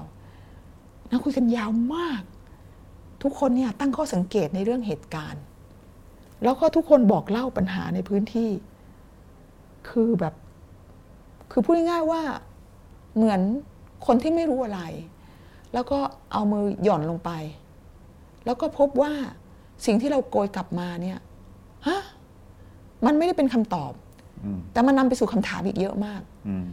ก็ล้วงลงใหม่อืมๆโกยกลับขึ้นมาคำถามเพิ่มอืม ทุกครั้งที่คุณลงมาทำข่าวในพื้นที่ 3 จังหวัดชายแดนภาคใต้ มันจะเป็นแบบนี้ตลอดเวลาอืมเมื่อไรที่ลงมาก็จะเป็นแบบนี้ ยิ่งลงมายิ่งรู้สึกท้าทาย ยิ่งลงมายิ่งรู้สึกมีคำถาม แล้วมันขยายขยายขยายขยายมันจากไม่มีที่แค่เอามือล้วงกลายเป็นว่ายน้ำอยู่ในทะเลคำถาม เยอะมากค่ะ คือยิ่งมายิ่งเจอแต่คำถามอืมจากเรื่องสิ่งหนึ่งนำไปสู่อีกสิ่งหนึ่งนำไปสู่อีกสิ่งหนึ่งนำไปสู่อีกสิ่งหนึ่งแล้วก็ทุกอย่าง น่าสนใจไปหมดอืมมันถอนตัวไม่ได้แล้วไงอืมคือมาถึงในตอนแรก ๆ พี่มีความรู้สึกว่าผู้สื่อข่าวเนี่ย ลงมา เพราะเหตุการณ์อืมสำหรับหลาย ๆ คนครับ แต่เราเนี่ยสนใจตั้งแต่เรื่องโจนินจาอืมแล้วก็ตอนที่ลงมาในครั้งแรก ได้สัมผัสกับพื้นที่อืมได้เจอชาวบ้านในหมู่บ้านได้อะไรต่างๆ ได้เห็นความยากของการทำข่าวอืม ได้เห็นความแตกต่างของผู้คนที่นี่กับที่ส่วนอื่นที่เหลือของประเทศไทยอืม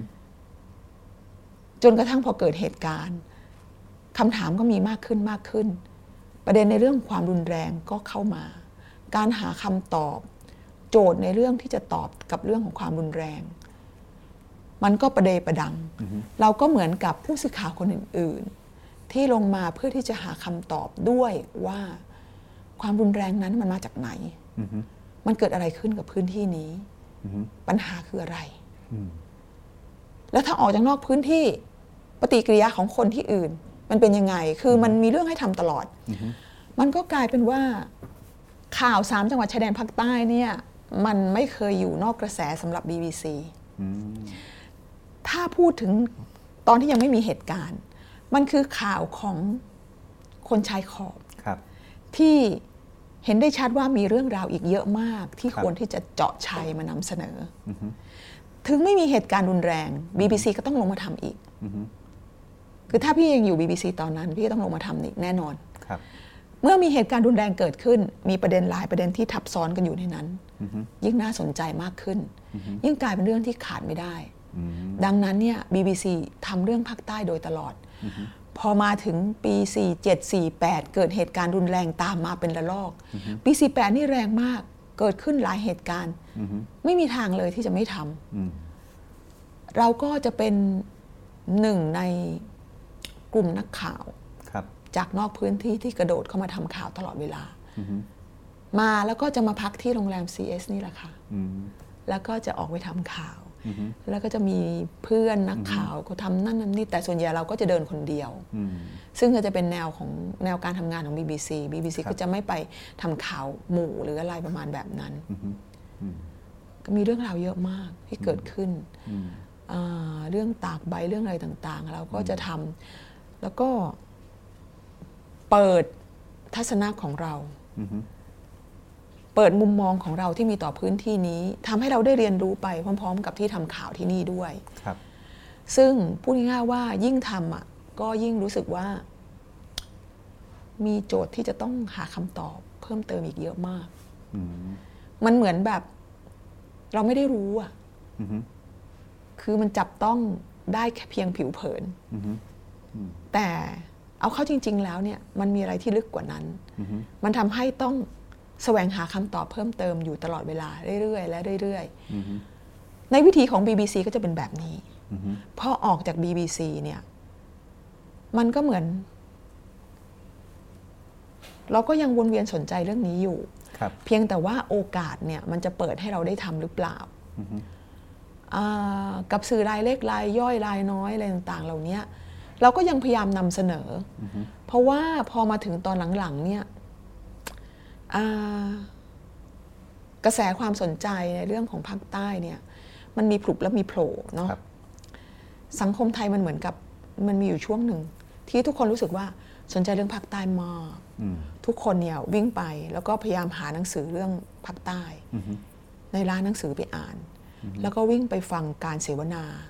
มีการจัดเสวนาเยอะมากในกรุงเทพอืมแต่พอมาถึงอีกสักพักหนึ่ง พี่ก็มีความรู้สึกว่าสังคมไทยมีความรู้สึกเหมือนกับ ชาล้นถ้วยอะ่ะอืมฉันรู้ดีละ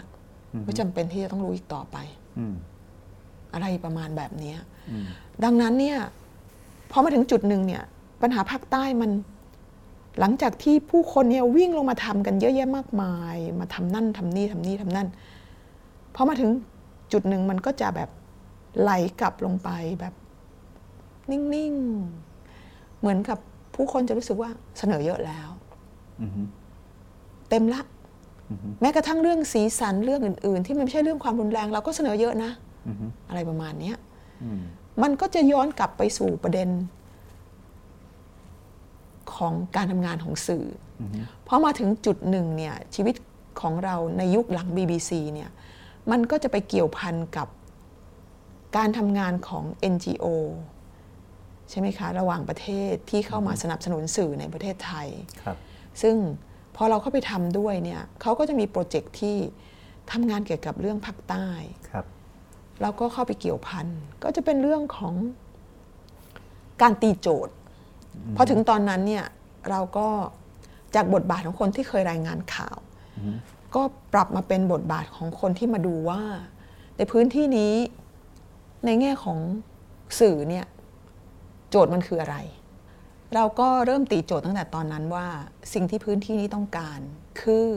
การเพิ่มความสามารถในการสื่อสารเรื่องราวของตัวเองอือฮึเพราะว่าคุณไม่สามารถพึ่งพาอาศัยคนนอก เข้ามาบอกเล่าเรื่องราวของตัวเองได้แบบนั้น ต่อให้เราเป็นคนนอกแล้วก็มีเจตนาดีแค่ไหนเนี่ยครับเราก็ไม่สามารถบอกเล่าเรื่องราวต่าง ๆ ได้เหมือนกับที่เจ้าตัวควรจะบอกครับ แล้วก็สิ่งสำคัญที่สุดเนี่ยก็คือว่า ในสังคมสังคมหนึ่งที่เป็นสังคมประชาธิปไตยนะอือฮึถ้าคุณไม่มีความสามารถในการที่จะเจรจาต่อรองอืมในทางการเมืองอือฮึด้วยตัวเองอืมคุณไปเป็นคุณไปกินน้ำใต้ศอกไปให้คนอื่นเขาต่อต่อรองให้อืมมันเป็นไปไม่ได้อืมเป็นไปไม่ได้ค่ะอืมทุกคนต้องมีความสามารถในการต่อรองทางการเมืองด้วยตัวเองอืมความสามารถในการต่อรองแบบ collectively คืออย่างเป็นสังคมอย่างเป็นชุมชนใหญ่ของตัวเองอือฮึอย่าฝากความหวังไว้กับไทยรัฐเดลินิวมติชนเนชั่น หรืออะไรก็แล้วแต่หรือ BBC อืมอย่าดีใจที่ทุกครั้งเนี่ยผู้สื่อข่าวเหล่านี้ลงมาทำเรื่องในพื้นที่แล้วบอกว่าเฮ้ยคนนั้นทำดีให้คนนี้ทำดีอุ้ยดีจังเลยทีวีช่องนี้รายงานข่าวเราดีมากเลย ชื่นชมยินดีกับผู้สื่อข่าวที่ลงมาอือฮึได้ แต่สิ่งสำคัญที่สุดคือว่า ตัวเองควรต้องเพิ่มศักยภาพของตัวเอง ในการทำสิ่งเหล่านี้เองอืมตามใดที่ไม่มีสิ่งนี้ คุณไม่มีความสามารถในการเจรจาต่อรอง ทางการเมืองอือฮึให้กับพื้นที่ของตัวเองอืมซึ่งมันเป็นสิ่งที่สำคัญมากสำหรับสังคมนี้ครับมันจะเป็นประชาธิปไตยหรือไม่ก็ตามอืมความสามารถนี้ต้องมีอือฮึอืมนั่นคือความรู้สึกของพี่ตั้งแต่ในตอนแรกอืมๆดังนั้นเนี่ยเราบอกเพื่อนว่า สิ่งสำคัญที่สุดในพื้นที่นี้ที่ควรที่จะทำเนี่ยในฐานะที่คุณเนี่ยสนับสนุนเรื่องสื่อก็คือว่า คุณควรจะสนับสนุนสร้างศักยภาพในการให้มีสื่อในพื้นที่อือฮึซึ่งมันก็สอดคล้องกับความต้องการของพื้นที่ณเวลานั้นครับมีคนพื้นในพื้นที่ณเวลานั้นเนี่ยจำนวนไม่น้อยที่อยากจะมีสื่อของตัวเองอือฮึเป็นกระบอกเสียงให้กับสังคมของตนเองอื มมีคนจำนวนมากที่คึกคักกระตือรือร้นอยากทำสิ่งเหล่านี้ มันก็มาเจอกันอือฮึก็พี่ก็ทำงานองค์กรระหว่างประเทศที่เป็นองค์กร สนับสนุนสื่อสื่อรายเล็กรายน้อยอย่างนี้ยค่ะอือฮึแล้วก็มีโปรเจกต์ที่ลงมาทำงานในพื้นที่อือฮึก็มีการจัดอบรมผู้ผลิตสื่อครับอยู่นานหลายเดือนเช่นเดียวกันอือฮึก็ มีหลายคนที่เป็นเพื่อนเราอือฮึซึ่งก็เป็นผลผลิตของโครงการเช่นนั้นใช่ไหมคะอืมก็ได้รู้จักผู้คนได้เห็นข้อบกพร่องในอีกหลาย ๆ อย่างอือฮึได้เห็นข้อบกพร่องบางประการที่น่าสนใจมาก ซึ่งมันก็ทำให้เรารู้สึกเป็นโจทย์ต่อเนื่องจนมาถึงทุกวันนี้อืมหนึ่งในนั้นก็คือความรู้สึกที่ว่า การทำงานเขียนเป็นเรื่องที่ยากมากสำหรับคนในพื้นที่นี้อือฮึซึ่งเราเจอโจทย์นี้เนี่ยตั้งแต่ตอนแรกอือฮึๆที่มา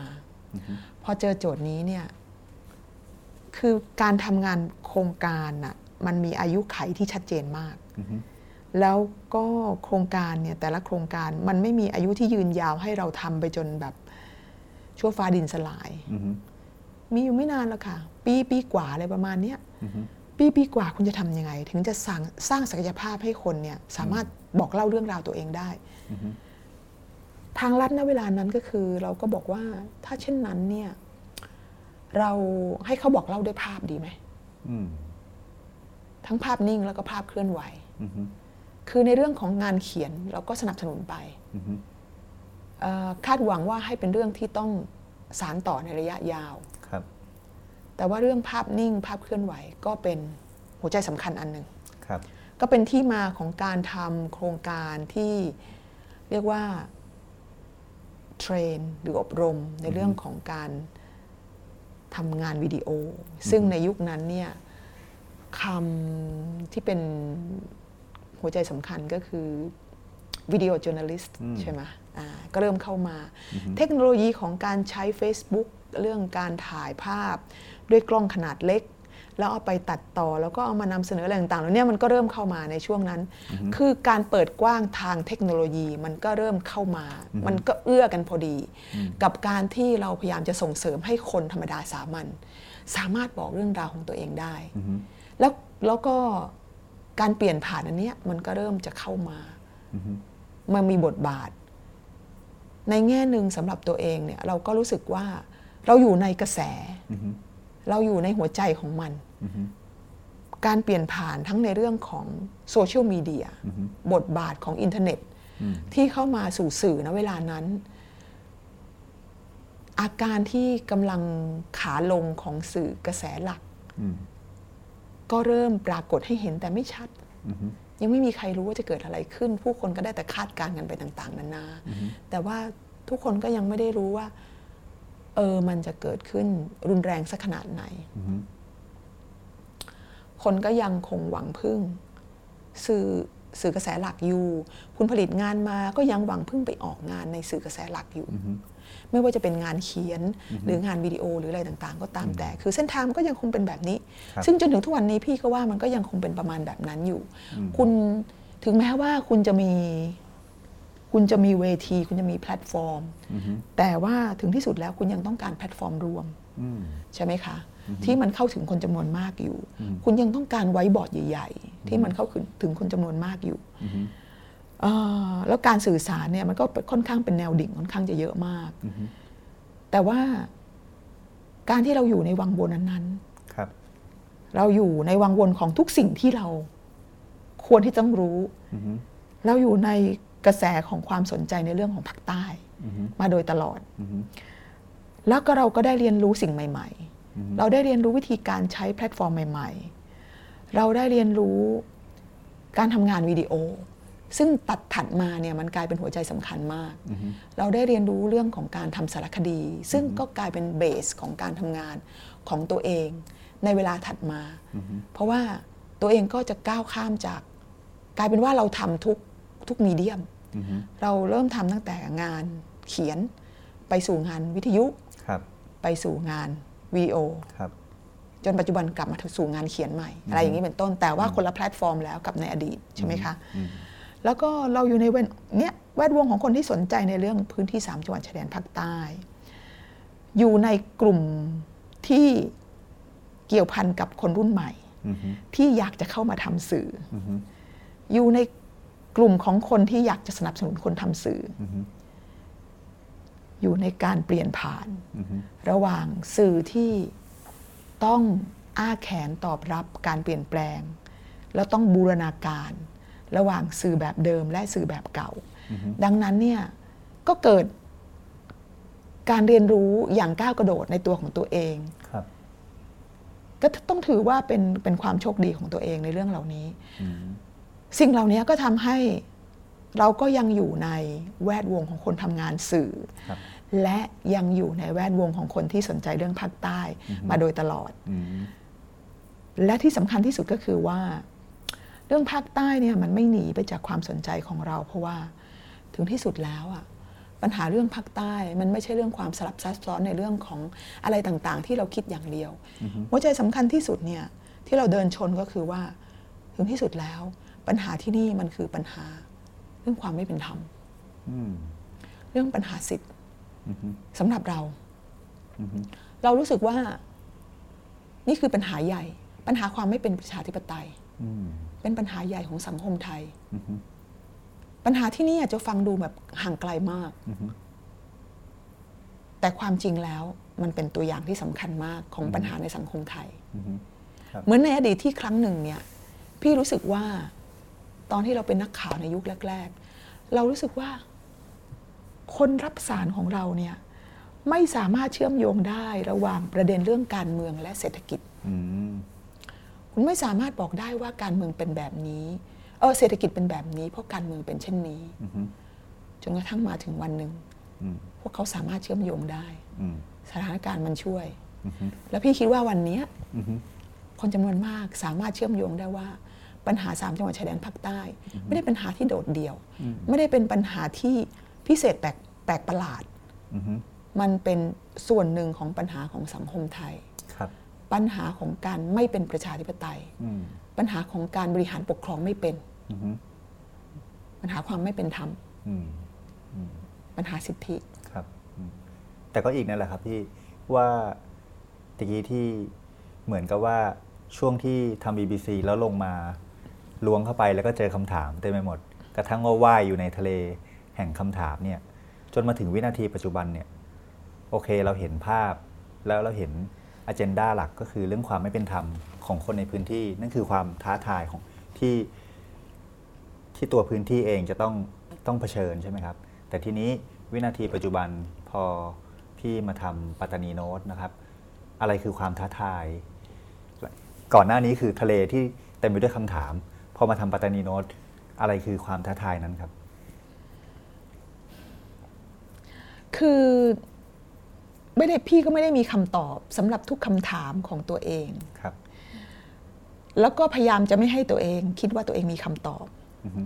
พี่คิดว่าเราควรพึงพอใจกับการเป็นนักเรียนน้อยตลอดชีวิตอืมเพราะว่าถ้าเมื่อไหร่เราคิดว่าเรามีคำตอบแล้ว เราจะรู้สึกว่าตัวเองเป็นผู้รู้อือฮึ เราไม่ควรจะเป็นผู้รู้อือฮึชีวิตของเราควรจะเป็นคนที่แสวงหาคำตอบตลอดไปอือฮึแต่ว่าแน่นอนที่สุดเราจะได้คำตอบมามากขึ้นและมากขึ้นเรื่อยๆ กับคำถามที่เราเคยตั้งเอาไว้ครับ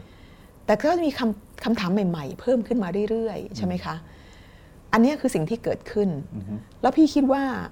อ่ามันก็เป็นสิ่งที่ดีสำหรับชีวิตเรานะครับเราทำแล้วน่ะมันต้องมีความคืบหน้าอือฮึ แต่ความคืบหน้าไม่ใช่ว่ามีคำตอบอย่างถึงที่สุด ความคืบหน้าคือมีคำถามใหม่ๆอืมแล้วก็มีคำตอบเซตใหม่ ๆ เข้ามาเรื่อยๆ และเรื่อยๆ และจงอย่าพึงพอใจกับคำตอบที่ได้มานะวันนี้อือฮึมาวันนี้เนี่ยถามว่าเราเนี่ยมากไกลมากขึ้นกว่าเดิมมากไหมในแง่ของการสร้างเสริมศักยภาพของคนในพื้นที่ ในเรื่องของสื่อ พี่อยากจะแยกว่ามันมีเรื่องของการสร้างเสริมสร้างเสริมศักยภาพในเรื่องสื่อ กับการสร้างศักยภาพในเรื่องของการส่งเสียงอือฮึคือการมี voice อืมการมีเสียงอืมกับการมีสื่ออมพี่รู้สึกว่ามันเป็นสองอย่างนะอือฮึที่บางทีมันไม่เชื่อมโยงกันเลยทีเดียวอือฮึพี่มีความรู้สึกว่าในเชิงของการมีเสียงเนี่ยคนในพื้นที่มีเสียงมากขึ้นอือฮึโดยเฉพาะอย่างยิ่งคนที่เรารู้สึกว่าเป็นคนที่อ่าอืม ไม่มีโอกาสมากนักในพื้นที่นี้ ซึ่งก็คือคนมาลายูมุสลิมอือฮึณวันนี้เนี่ยสถานการณ์สำหรับพวกเขาเนี่ยมันเปลี่ยนไปเยอะมากอือฮึด้วยด้วยหลาย ๆ เหตุผล ณวันนี้พี่คิดว่ามาลายูมุสลิม มีความสามารถในการส่งเสียงมากกว่าเดิมเยอะมากอือฮึนะ แล้วก็สัดส่วนสำคัญ ในแง่ของว่าพวกเขาจะทำอย่างไรกับตัวเองเนี่ยมันอยู่ที่ความกล้าด้วยอือฮึและก็มันอยู่ที่บรรยากาศประชาธิปไตยของประเทศอือฮึสองอย่างนี้อือฮึเป็นตัวแปรผกผันที่สำคัญมากครับนะคะเอ่อในขณะเดียวกันเนี่ยถ้าพูดถึงเรื่องนั่นคือเรื่องของการมีเสียง มีคนรุ่นใหม่จำนวนมากที่ออกมา มีความกล้าในการที่จะพูด สามารถที่จะพูดสามารถที่จะทำอะไรต่างๆได้ อย่าง น่าสนใจอย่างยิ่ง แล้วก็น่าน่าเรียนรู้สำหรับคนพื้นที่อื่นด้วยนะ แต่สำหรับความเป็นสื่อ พี่คิดว่า เราระหกระเหินมากอืมสื่อในยังไงครับพื้นที่นี้ ยังไม่ค่อยเห็นวันเวลานั้นเท่าไหร่อือฮึถึงแม้ว่าจะมีคนทำสื่อขึ้นมาเยอะขึ้น แต่ว่ามันยังไม่ถึงวันนั้นนะ นึกออกไหมนึกไม่ออกครับ นึกไม่ออกใช่ไหมสมัยก่อน ไม่มีสื่อ พอมาถึงวันหนึ่งมีสื่อหลาย ๆ อัน มาถึงวันนี้สื่อหลายๆอันนั้น เนี่ย มองดูเหมือนมี แต่ว่ามันยอบแยบอืมถามว่ามันมีมากกว่าเดิมไหม มันมีมากกว่าเดิมอือฮึแต่มันไม่ได้เข้มแข็งมากอย่างที่ทุกคนอยากให้มันเป็นอือฮึ มันยังคงต้องพึ่งพาอะไรอีกหลาย ๆ อย่างอืมมันคงยังอ่อนแออือฮึอืมนั่นคือสิ่งที่เกิดขึ้นอืมอะไรคือภาพที่จะเป็นตัวพิสูจน์ได้ถ้ามันเกิดขึ้นว่าว่าพี่รู้สึกโอเคแล้วสามารถดีดนิ้วได้ว่า เออ สื่อในพื้นที่ใช่เข้มแข็ง มีพลังในการสื่อสาร คุณสามารถทำงานสื่อสารได้ ด้วยตัวเองโดยที่ไม่ต้องพึ่งพาคนนอก ถ้าอย่างนั้นอะไรคือเงื่อนไข ที่ยังไม่ไปสู่วันนั้นครับ มีเงื่อนไขทั้งในส่วนของปัจเจกบุคคลที่รวมกันเข้ามาแล้วเนี่ยอือฮึเป็นในเชิงของโครงสร้างอือฮึซึ่งอาจจะมีหลายอย่าง พี่อาจจะขุดไปไม่ถึงอือฮึณวันนี้เนี่ยกลายเป็นว่าสิ่งที่พี่พยายามจะทำก็คือกลับไปนับหนึ่งใหม่อืม ส่งเสริมทำให้คนเนี่ยมีโอกาสในการทำงานเขียนอือฮึแล้วรู้สึกว่าอยากจะทำในสิ่งที่มันเป็นจุดตั้งต้นมากอือฮึเขียนเขียนเขียนเขียนและเขียนเท่านั้นอืมถึงจะทำให้คุณเขียนได้อือฮึมีเหตุผลนานับประการที่ทำให้คนไม่เขียนอือฮึบางสิ่งบางอย่างพูดไปแล้วอืมอาจจะไม่ค่อยดีเท่าไหร่อือฮึแต่ว่า ความสามารถในการเขียนเป็นจุดเริ่มต้นของแทบจะทุกสิ่งทุกอย่าง ต่อให้คุณมีความสามารถที่เลิศเลอมากในการถ่ายงานวิดีโอ มีความสามารถที่ดีมากในการตัดต่ออแต่ถ้าคุณไม่มีความสามารถในการเขียนสคริปต์ไม่มีความสามารถในการเล่าเรื่อง คุณก็ไปไม่ถึงไหนหรอก คุณอาจจะมีความสามารถในการทำงานสักประมาณ 10 อย่างอือฮึ แต่ว่าถึงที่สุดแล้วคุณไม่มีความ วินัยกับตัวเองและไม่มีสมาธิมากพอในการที่จะนั่งลงทำงานอือฮึที่มันควรจะเป็นงานเบสิกพื้นฐานอือฮึคุณก้าวไปไม่ถึงจุดนั้นอืมคุณก้าวไปไม่ถึงจุดที่ว่าคุณจะสามารถทำงานเขียนอืม หรือทำงานสื่อสารอย่างไรก็ได้อือฮึเพื่อจะสื่อสารเรื่องราวของตัวเองออกไป โดยที่ไม่ต้องอาศัยคนข้างนอกอืมเข้ามาเป็นตัวกระตุ้นอือฮึและที่สำคัญที่สุดก็คือว่า การทำงานสื่อสารในพื้นที่นี้ ยังไม่มีความสามารถในการหาทุนเพื่อหล่อเลี้ยงตัวเองอืมอืมและกลุ่มที่สื่อสาร ก็ยังไปไม่ถึงขั้นที่จะก้าวข้ามไปสู่พื้นที่อื่น คุณผู้ฟังครับ เรากำลังมองภาพร่วมกันที่พี่นวลน้อยเล่าให้ฟังถึงความท้าทายใหม่ ๆ ในการทำสื่อในพื้นที่ แล้วก็ความท้าทายของคนในพื้นที่เองที่เราอยากเห็นในการส่งเสียงด้วยวิธีการต่าง ๆ นะครับ แต่ว่า คำถามก็คือว่ามันเหมือนที่พี่นวลน้อยเล่าว่า พอกลับไปเริ่มต้นนับหนึ่งใหม่เนี่ย แต่ในขณะที่โลกมันไปข้างหน้า แล้วมันไปไวมาก ค่ายใหญ่ ๆ ถูกดิสลอฟหมด พี่นวลน้อยรู้สึกว่ามันเสียเวลามากไปไหมครับ หรือว่ามันต้องใช้เวลามากไปไหมครับ กับการที่จะต้องไปเริ่มต้นกันใหม่ขนาดนั้น หรือว่ามันมีความจำเป็นอะไรที่จะต้องเริ่มนับหนึ่งกันจริง คือพี่ว่าเราอะพยายามที่จะทำอะไรหลาย ๆ อย่างในช่วงเวลาที่ผ่านมาอือฮึคือพี่คิดว่าความพยายามในการที่จะทำให้เกิดกลุ่มที่สื่อสารจากในพื้นที่นี้เนี่ย มีหลายฝ่ายทำนะอือฮึพี่เป็นแค่ความเศษเสี้ยวหนึ่งความของความพยายามเล็ก ๆ เท่านั้นอืมมีคนพยายามทำเยอะมาก แล้วก็ล้มลุกคลุกคลานกันเยอะมากอือฮึบางคนอาจจะรู้สึกว่าประสบความสำเร็จอือฮึแต่พี่ว่าจนถึงวันนี้เนี่ย ยังไม่ประสบความสำเร็จเท่าไหร่อืมยังไม่ประสบความสำเร็จเท่าไหร่อือฮึก็ประเด็นก็คือว่าอืมอย่างที่พี่ว่าก็คือ หลายสิ่งหลายอย่างเริ่มต้นที่งานเขียนอือฮึทำไมถึงพูดเช่นนั้น เพราะว่าการเขียนงานเนี่ยมันเป็นความสามารถเบื้องต้นเลยในการสื่อสารอือฮึนะ เพราะว่าการเขียนเนี่ย คือการที่คุณสามารถที่จะวิเคราะห์ คุณสามารถที่จะคิดแล้วก็ถกเถียงกับตัวเองอือฮึแล้วก็นำสิ่งที่ตัวเองคิดแล้วก็ถกเถียงกับตัวเองนั้นเนี่ยออกไปนำเสนอกับคนอื่นได้อือฮึอย่างเป็นระบบรูปธรรมอือฮึสิ่งเนี้ยมันเป็นสิ่ง บันไดขั้นแรกของการไปทำหลาย ๆ อย่างอือฮึงานเขียนมันอาจจะจบในตัวของมันเองก็ได้อืมคุณอาจจะเขียนเขียนเขียนเขียนไปจนได้งานเขียนชิ้นที่สวยมาก แล้วคุณก็สื่อสารผ่านงานเขียนครับหรือในขณะเดียวกัน คุณอาจจะทำงานเขียน แล้วงานเขียนนั้นเนี่ยเป็นจุดเริ่มต้นของการที่จะเล่าเรื่องในรูปแบบอย่างอื่นอือฮึแต่สำหรับพี่เนี่ย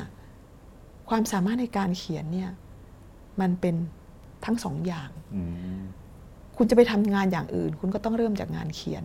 ครับแล้วเราพยายามก้าวข้ามไปทำอย่างอื่นเนี่ยในที่สุดแล้วเนี่ยมันก็ไปไม่ถึงไหนสักทีหนึ่งอือฮึคือก็ต้องย่ำอยู่กับที่ครับพี่คิดว่าการเขียนงานเป็นขั้นตอนที่ก้าวผ่านไม่ได้อือฮึถึงแม้ว่าวันนี้เนี่ยคนจะไม่อ่านงานยาวอือฮึคนจะอ่านแค่สั้นอือฮึๆถึงแม้ว่าวันนี้คนจะดูวิดีโอคลิปมากอือฮึ แต่ถึงที่สุดแล้วเนี่ยสิ่งสำคัญก็คือคุณต้องมีความสามารถในการเล่าเรื่องครับ คุณต้องมีความสามารถในการวิเคราะห์อือฮึถ้าปราศจากสิ่งเหล่านี้เนี่ยถึงแม้คุณจะทำงานวิดีโอช็อตฟอร์มสั้น ๆ แค่ประมาณ 2 นาทีอือฮึคุณก็ยังต้องใช้สิ่งเหล่านี้อยู่อืมใช่ไหมคะ ดังนั้นเนี่ยมันก้าวข้ามได้ไหม พี่ว่ามันก้าวข้ามยากอืมคือการฝึกเขียนในวันนี้เนี่ย ไม่ใช่เพื่อว่าคุณจะได้เขียนนวนิยายอือฮึหรือเพื่อที่คุณจะเขียนเรื่องราวที่ยิ่งใหญ่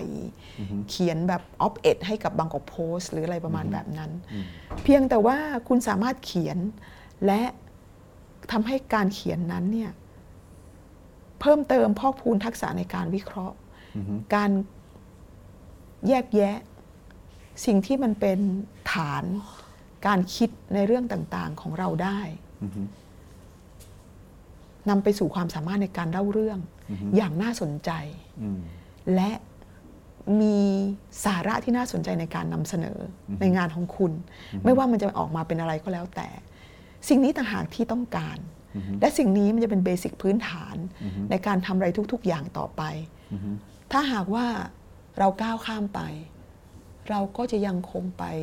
สื่อสารกันแบบผิวเผินอือฮึ แต่ถ้าเราไม่พยายามก้าวข้ามอือฮึเราพยายามทำให้มันทะลุ ต่อให้มันเป็นเล็กๆ คนกลุ่มคนแค่เล็ก ๆ น้อยๆ แต่กลุ่มคนกลุ่มนี้เนี่ยสามารถสร้างบรรยากาศสามารถขยายผลอันนี้ได้ต่อไป พี่คิดว่ามันเป็นช่วงจังหวะเวลานะอือฮึที่มันไม่ควรก้าวข้ามอะ่ะอือฮึแล้วจังหวะเวลานี้เนี่ย มันเป็นจังหวะเวลาที่ โลกอะ่ะให้ความสำคัญกับเขาเรียกว่าอ่าเสียงของคนส่วนน้อยอือฮึเสียงของปัจเจกชนอืมเสียงของคน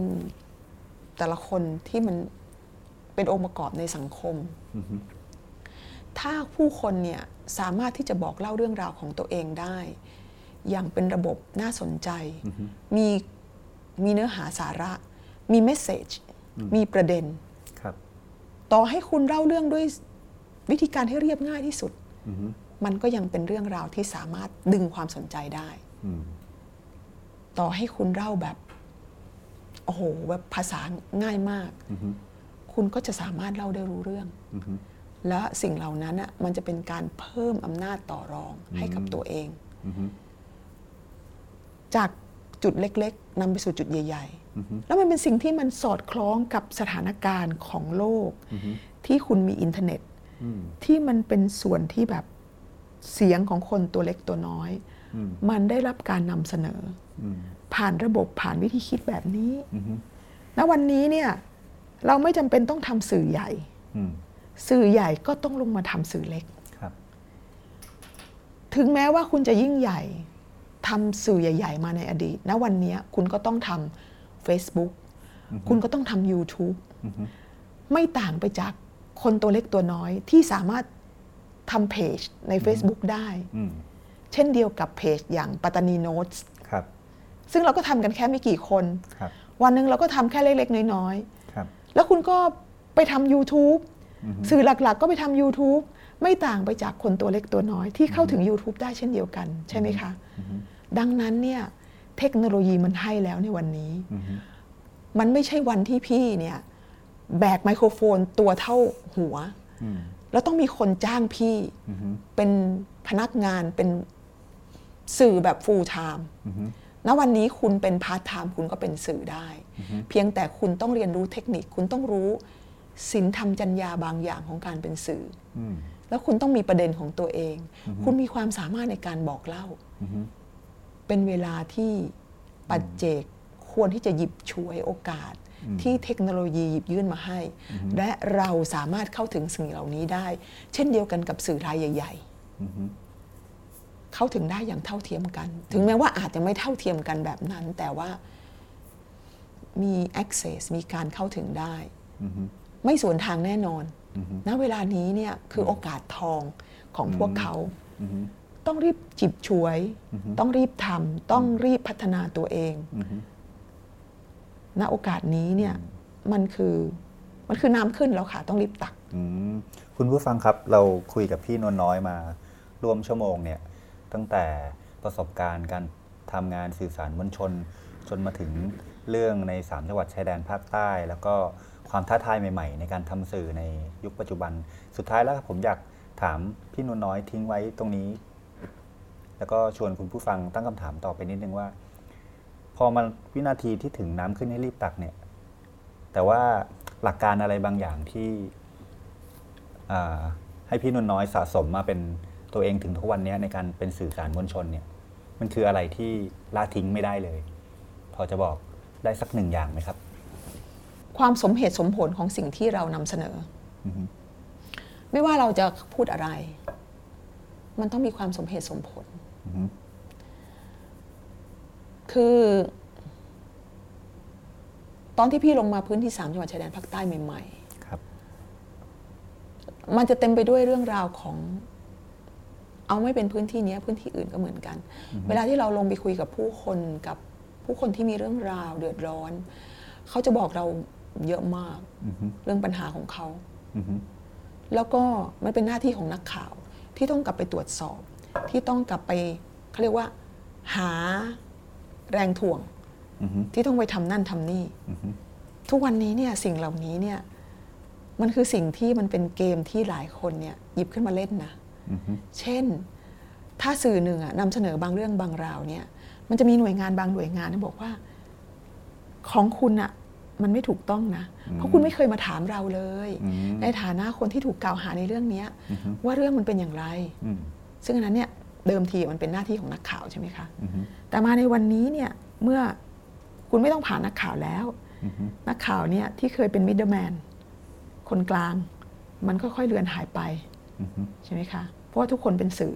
อือฮึทุกคนสามารถนำเสนอเรื่องราวของตัวเองได้คำถามก็คือว่า ถ้าคุณเป็นเพจเล็ก ๆ คุณไม่ได้มีบัตรผู้สื่อข่าวอืม คุณไม่สามารถเดินเข้าไปที่สำนักงานของอรมนแล้วก็บอกว่าขอสัมภาษณ์เอ่อผู้ในวยการกอรมนเพื่อที่จะถ่วงดุลกับที่ชาวบ้านเขาพูดมา คุณไม่สามารถทำได้อืมเพราะว่าคุณไปถึงก็ปฏิเสธเขาบอกว่า คุณไม่ได้เป็นสื่อ คุณเป็นอะไรก็ไม่รู้เราไม่ให้สัมภาษณ์อืมถ้าเช่นนั้นเนี่ยก็คือสิ่งที่ชาวบ้านเขาพูดมากับเราเนี่ย ศูนย์เปล่าไหมอืมมันจำเป็นหรือเปล่าอืมคนที่ทำงานสื่อในส่วนของภาคประชาชนจำนวนหนึ่งก็จะบอกว่า ไม่เราก็จะลงในสิ่งที่ชาวบ้านพูดกับเรา แบบที่เราจะลงอือฮึถ้าเป็นพี่อะอืมพี่ก็จะบอกว่า ถ้าเป็นคือถ้าเป็นสื่อกระแสหลักจริง ๆ จะไม่ทำอือฮึถ้าเป็น BBC จะไม่ทำเรื่องแบบนี้เลย เพราะว่า BBC จะได้สัมภาษณ์ พออกรมนได้ ถึงแม้ BBC ไม่ได้สัมภาษณ์ BBC ก็จะพยายามครับ BBC จะพยายามต่อสายอือฮึจะทำอย่างไรก็แล้วแต่ แล้ว BBC ก็จะบอกว่าอ่า เจ้าหน้าที่คะเรามีบทสัมภาษณ์แบบนี้อยู่อือฮึแล้วเรื่องราวเนี่ยเขาเล่ามาแบบนี้อือฮึคือเราอยากฟังเรื่องจากทางซีกเนี้ยอือฮึจะบอกอะไรเราไหม ถ้าเขาบอกว่าไม่ ไม่พูดไม่ว่า BBC ก็จะลงไปแบบนั้นอือฮึเราได้พยายามติดต่อกับแหล่งข่าวอย่างนี้อย่างนี้ แล้วเขาไม่พูดอืมหรือติดต่อไม่ได้อือฮึเขาไม่ว่างอือฮึ BBC ก็จะลงไปอืมแล้วหลังจากนั้น BBC ก็จะพยายามใหม่อือฮึแล้วถ้าติดต่อได้ BBC ก็จะเอาเรื่องราวของอีกฝ่ายหนึ่งมาลงครับถึงแม้จะเป็นคนละวันก็ตามอือฮึซึ่งนี่เป็นหลักการของสื่อโดยทั่วไปอือฮึแต่ถ้าเราเป็นสื่อรายเล็กเราทำไม่ได้อืม สิ่งที่สำคัญที่สุดก็คือว่าเราต้องตรวจสอบตัวเองอือฮึและเราต้องทำให้เรื่องราวนั้นมันสมเหตุสมผลที่สุดอืมนั่นเป็นประการที่สำคัญที่สุดในการที่จะบอกว่า เรื่องราวที่นำเสนอออกไปนั้นเนี่ยหนึ่งเนี่ยมันจะเป็นเกราะป้องกันตัวเองในฐานะของการที่คุณเข้ามาทำหน้าที่เป็นผู้สื่อสารอือฮึข้อกล่าวหานี้สมเหตุสมผลหรือไม่อืมคุณน่ะ สิ่งอะไรที่มันเป็นเรื่องของอารมณ์ สกัดมันออกไปก่อนอืมเอาเนื้อหาล้วนๆมาก่อนอืมใช่ไหมคะอือฮึหนึ่งสองสามสี่มันมีเหตุและมีผลในตัวของมันเองหรือเปล่าอือฮึใช่ไหมคะอือฮึสิ่งสำคัญที่มันต้องทำก็คือว่า ไม่ว่าคุณจะเป็นใครก็ตาม ไม่ว่าจะเป็นสื่อใหญ่หรือสื่อเล็ก เราต้องคิดเสมอว่าสิ่งที่เราทำเนี่ย มันไม่ไปเติมเชื้อ เชื้อให้กับไฟอือฮึในสังคมอือฮึโดยไม่จำเป็นอือฮึมันเป็นความรับผิดชอบไม่ว่าเราจะอยู่ในฐานะสื่อหรือไม่ก็แล้วแต่อือฮึซึ่งพี่มีความรู้สึกว่าสิ่งนี้เนี่ยมันต้องขยายไปสู่ทุกๆ คนในสังคมอือฮึเราจะเห็นว่าคนเนี่ยเที่ยวได้ทิ้งคอมเมนต์ของตัวเองไว้ตามข่าวต่างอือฮึๆโดยที่ไม่ได้สนใจเลยว่า สิ่งที่คุณพูดนั้นน่ะ มันสมเหตุสมผล หรือมันแบบอื มมันโอเคหรือเปล่านะอือฮึมันมันมีความสมเหตุสมผลในเชิงของ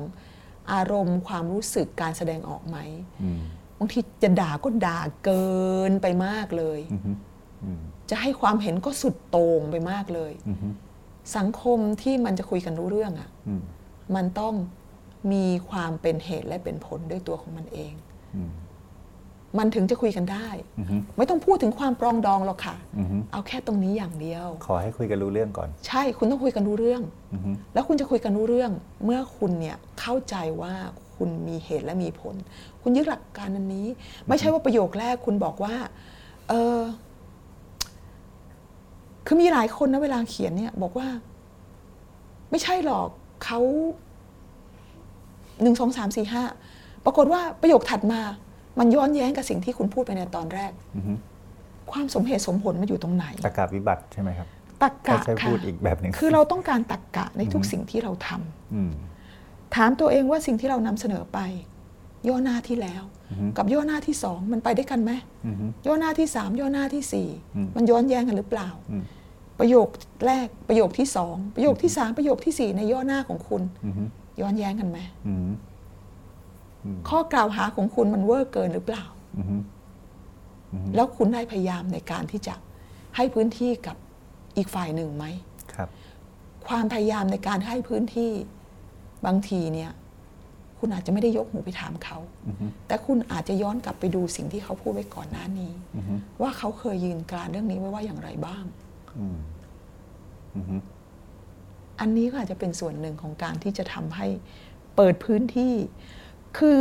ถ้าสมมุติว่าพี่ถูกกล่าวหาในเรื่องใดเรื่องหนึ่งครับว่าพี่อ่านข่าวนั้น แล้วพี่เห็นความพยายามในการที่จะให้พื้นที่อือฮึพี่ก็จะมีความรู้สึกว่าอะแหล่งข้อมูลนี้ยังมีความพยายามในอันที่จะเปิดพื้นที่ให้กับคนทุกคนอยู่อือฮึนี่ต่างหากคือสิ่งที่น่าสนใจสำหรับสังคมอืมคุณพยายามเปิดพื้นที่ให้กับทุกคนอือฮึ แล้วมันก็จะสามารถพูดกันได้อือฮึต่อให้คุณจะพูดกันอย่างทะเลาะกันหรืออะไรก็แล้วแต่ครับคุณพูดกันก่อนอือฮึอ่าโอเคครับ คุณผู้ฟังรายการเพจแคสก็สมควรแก่เวลา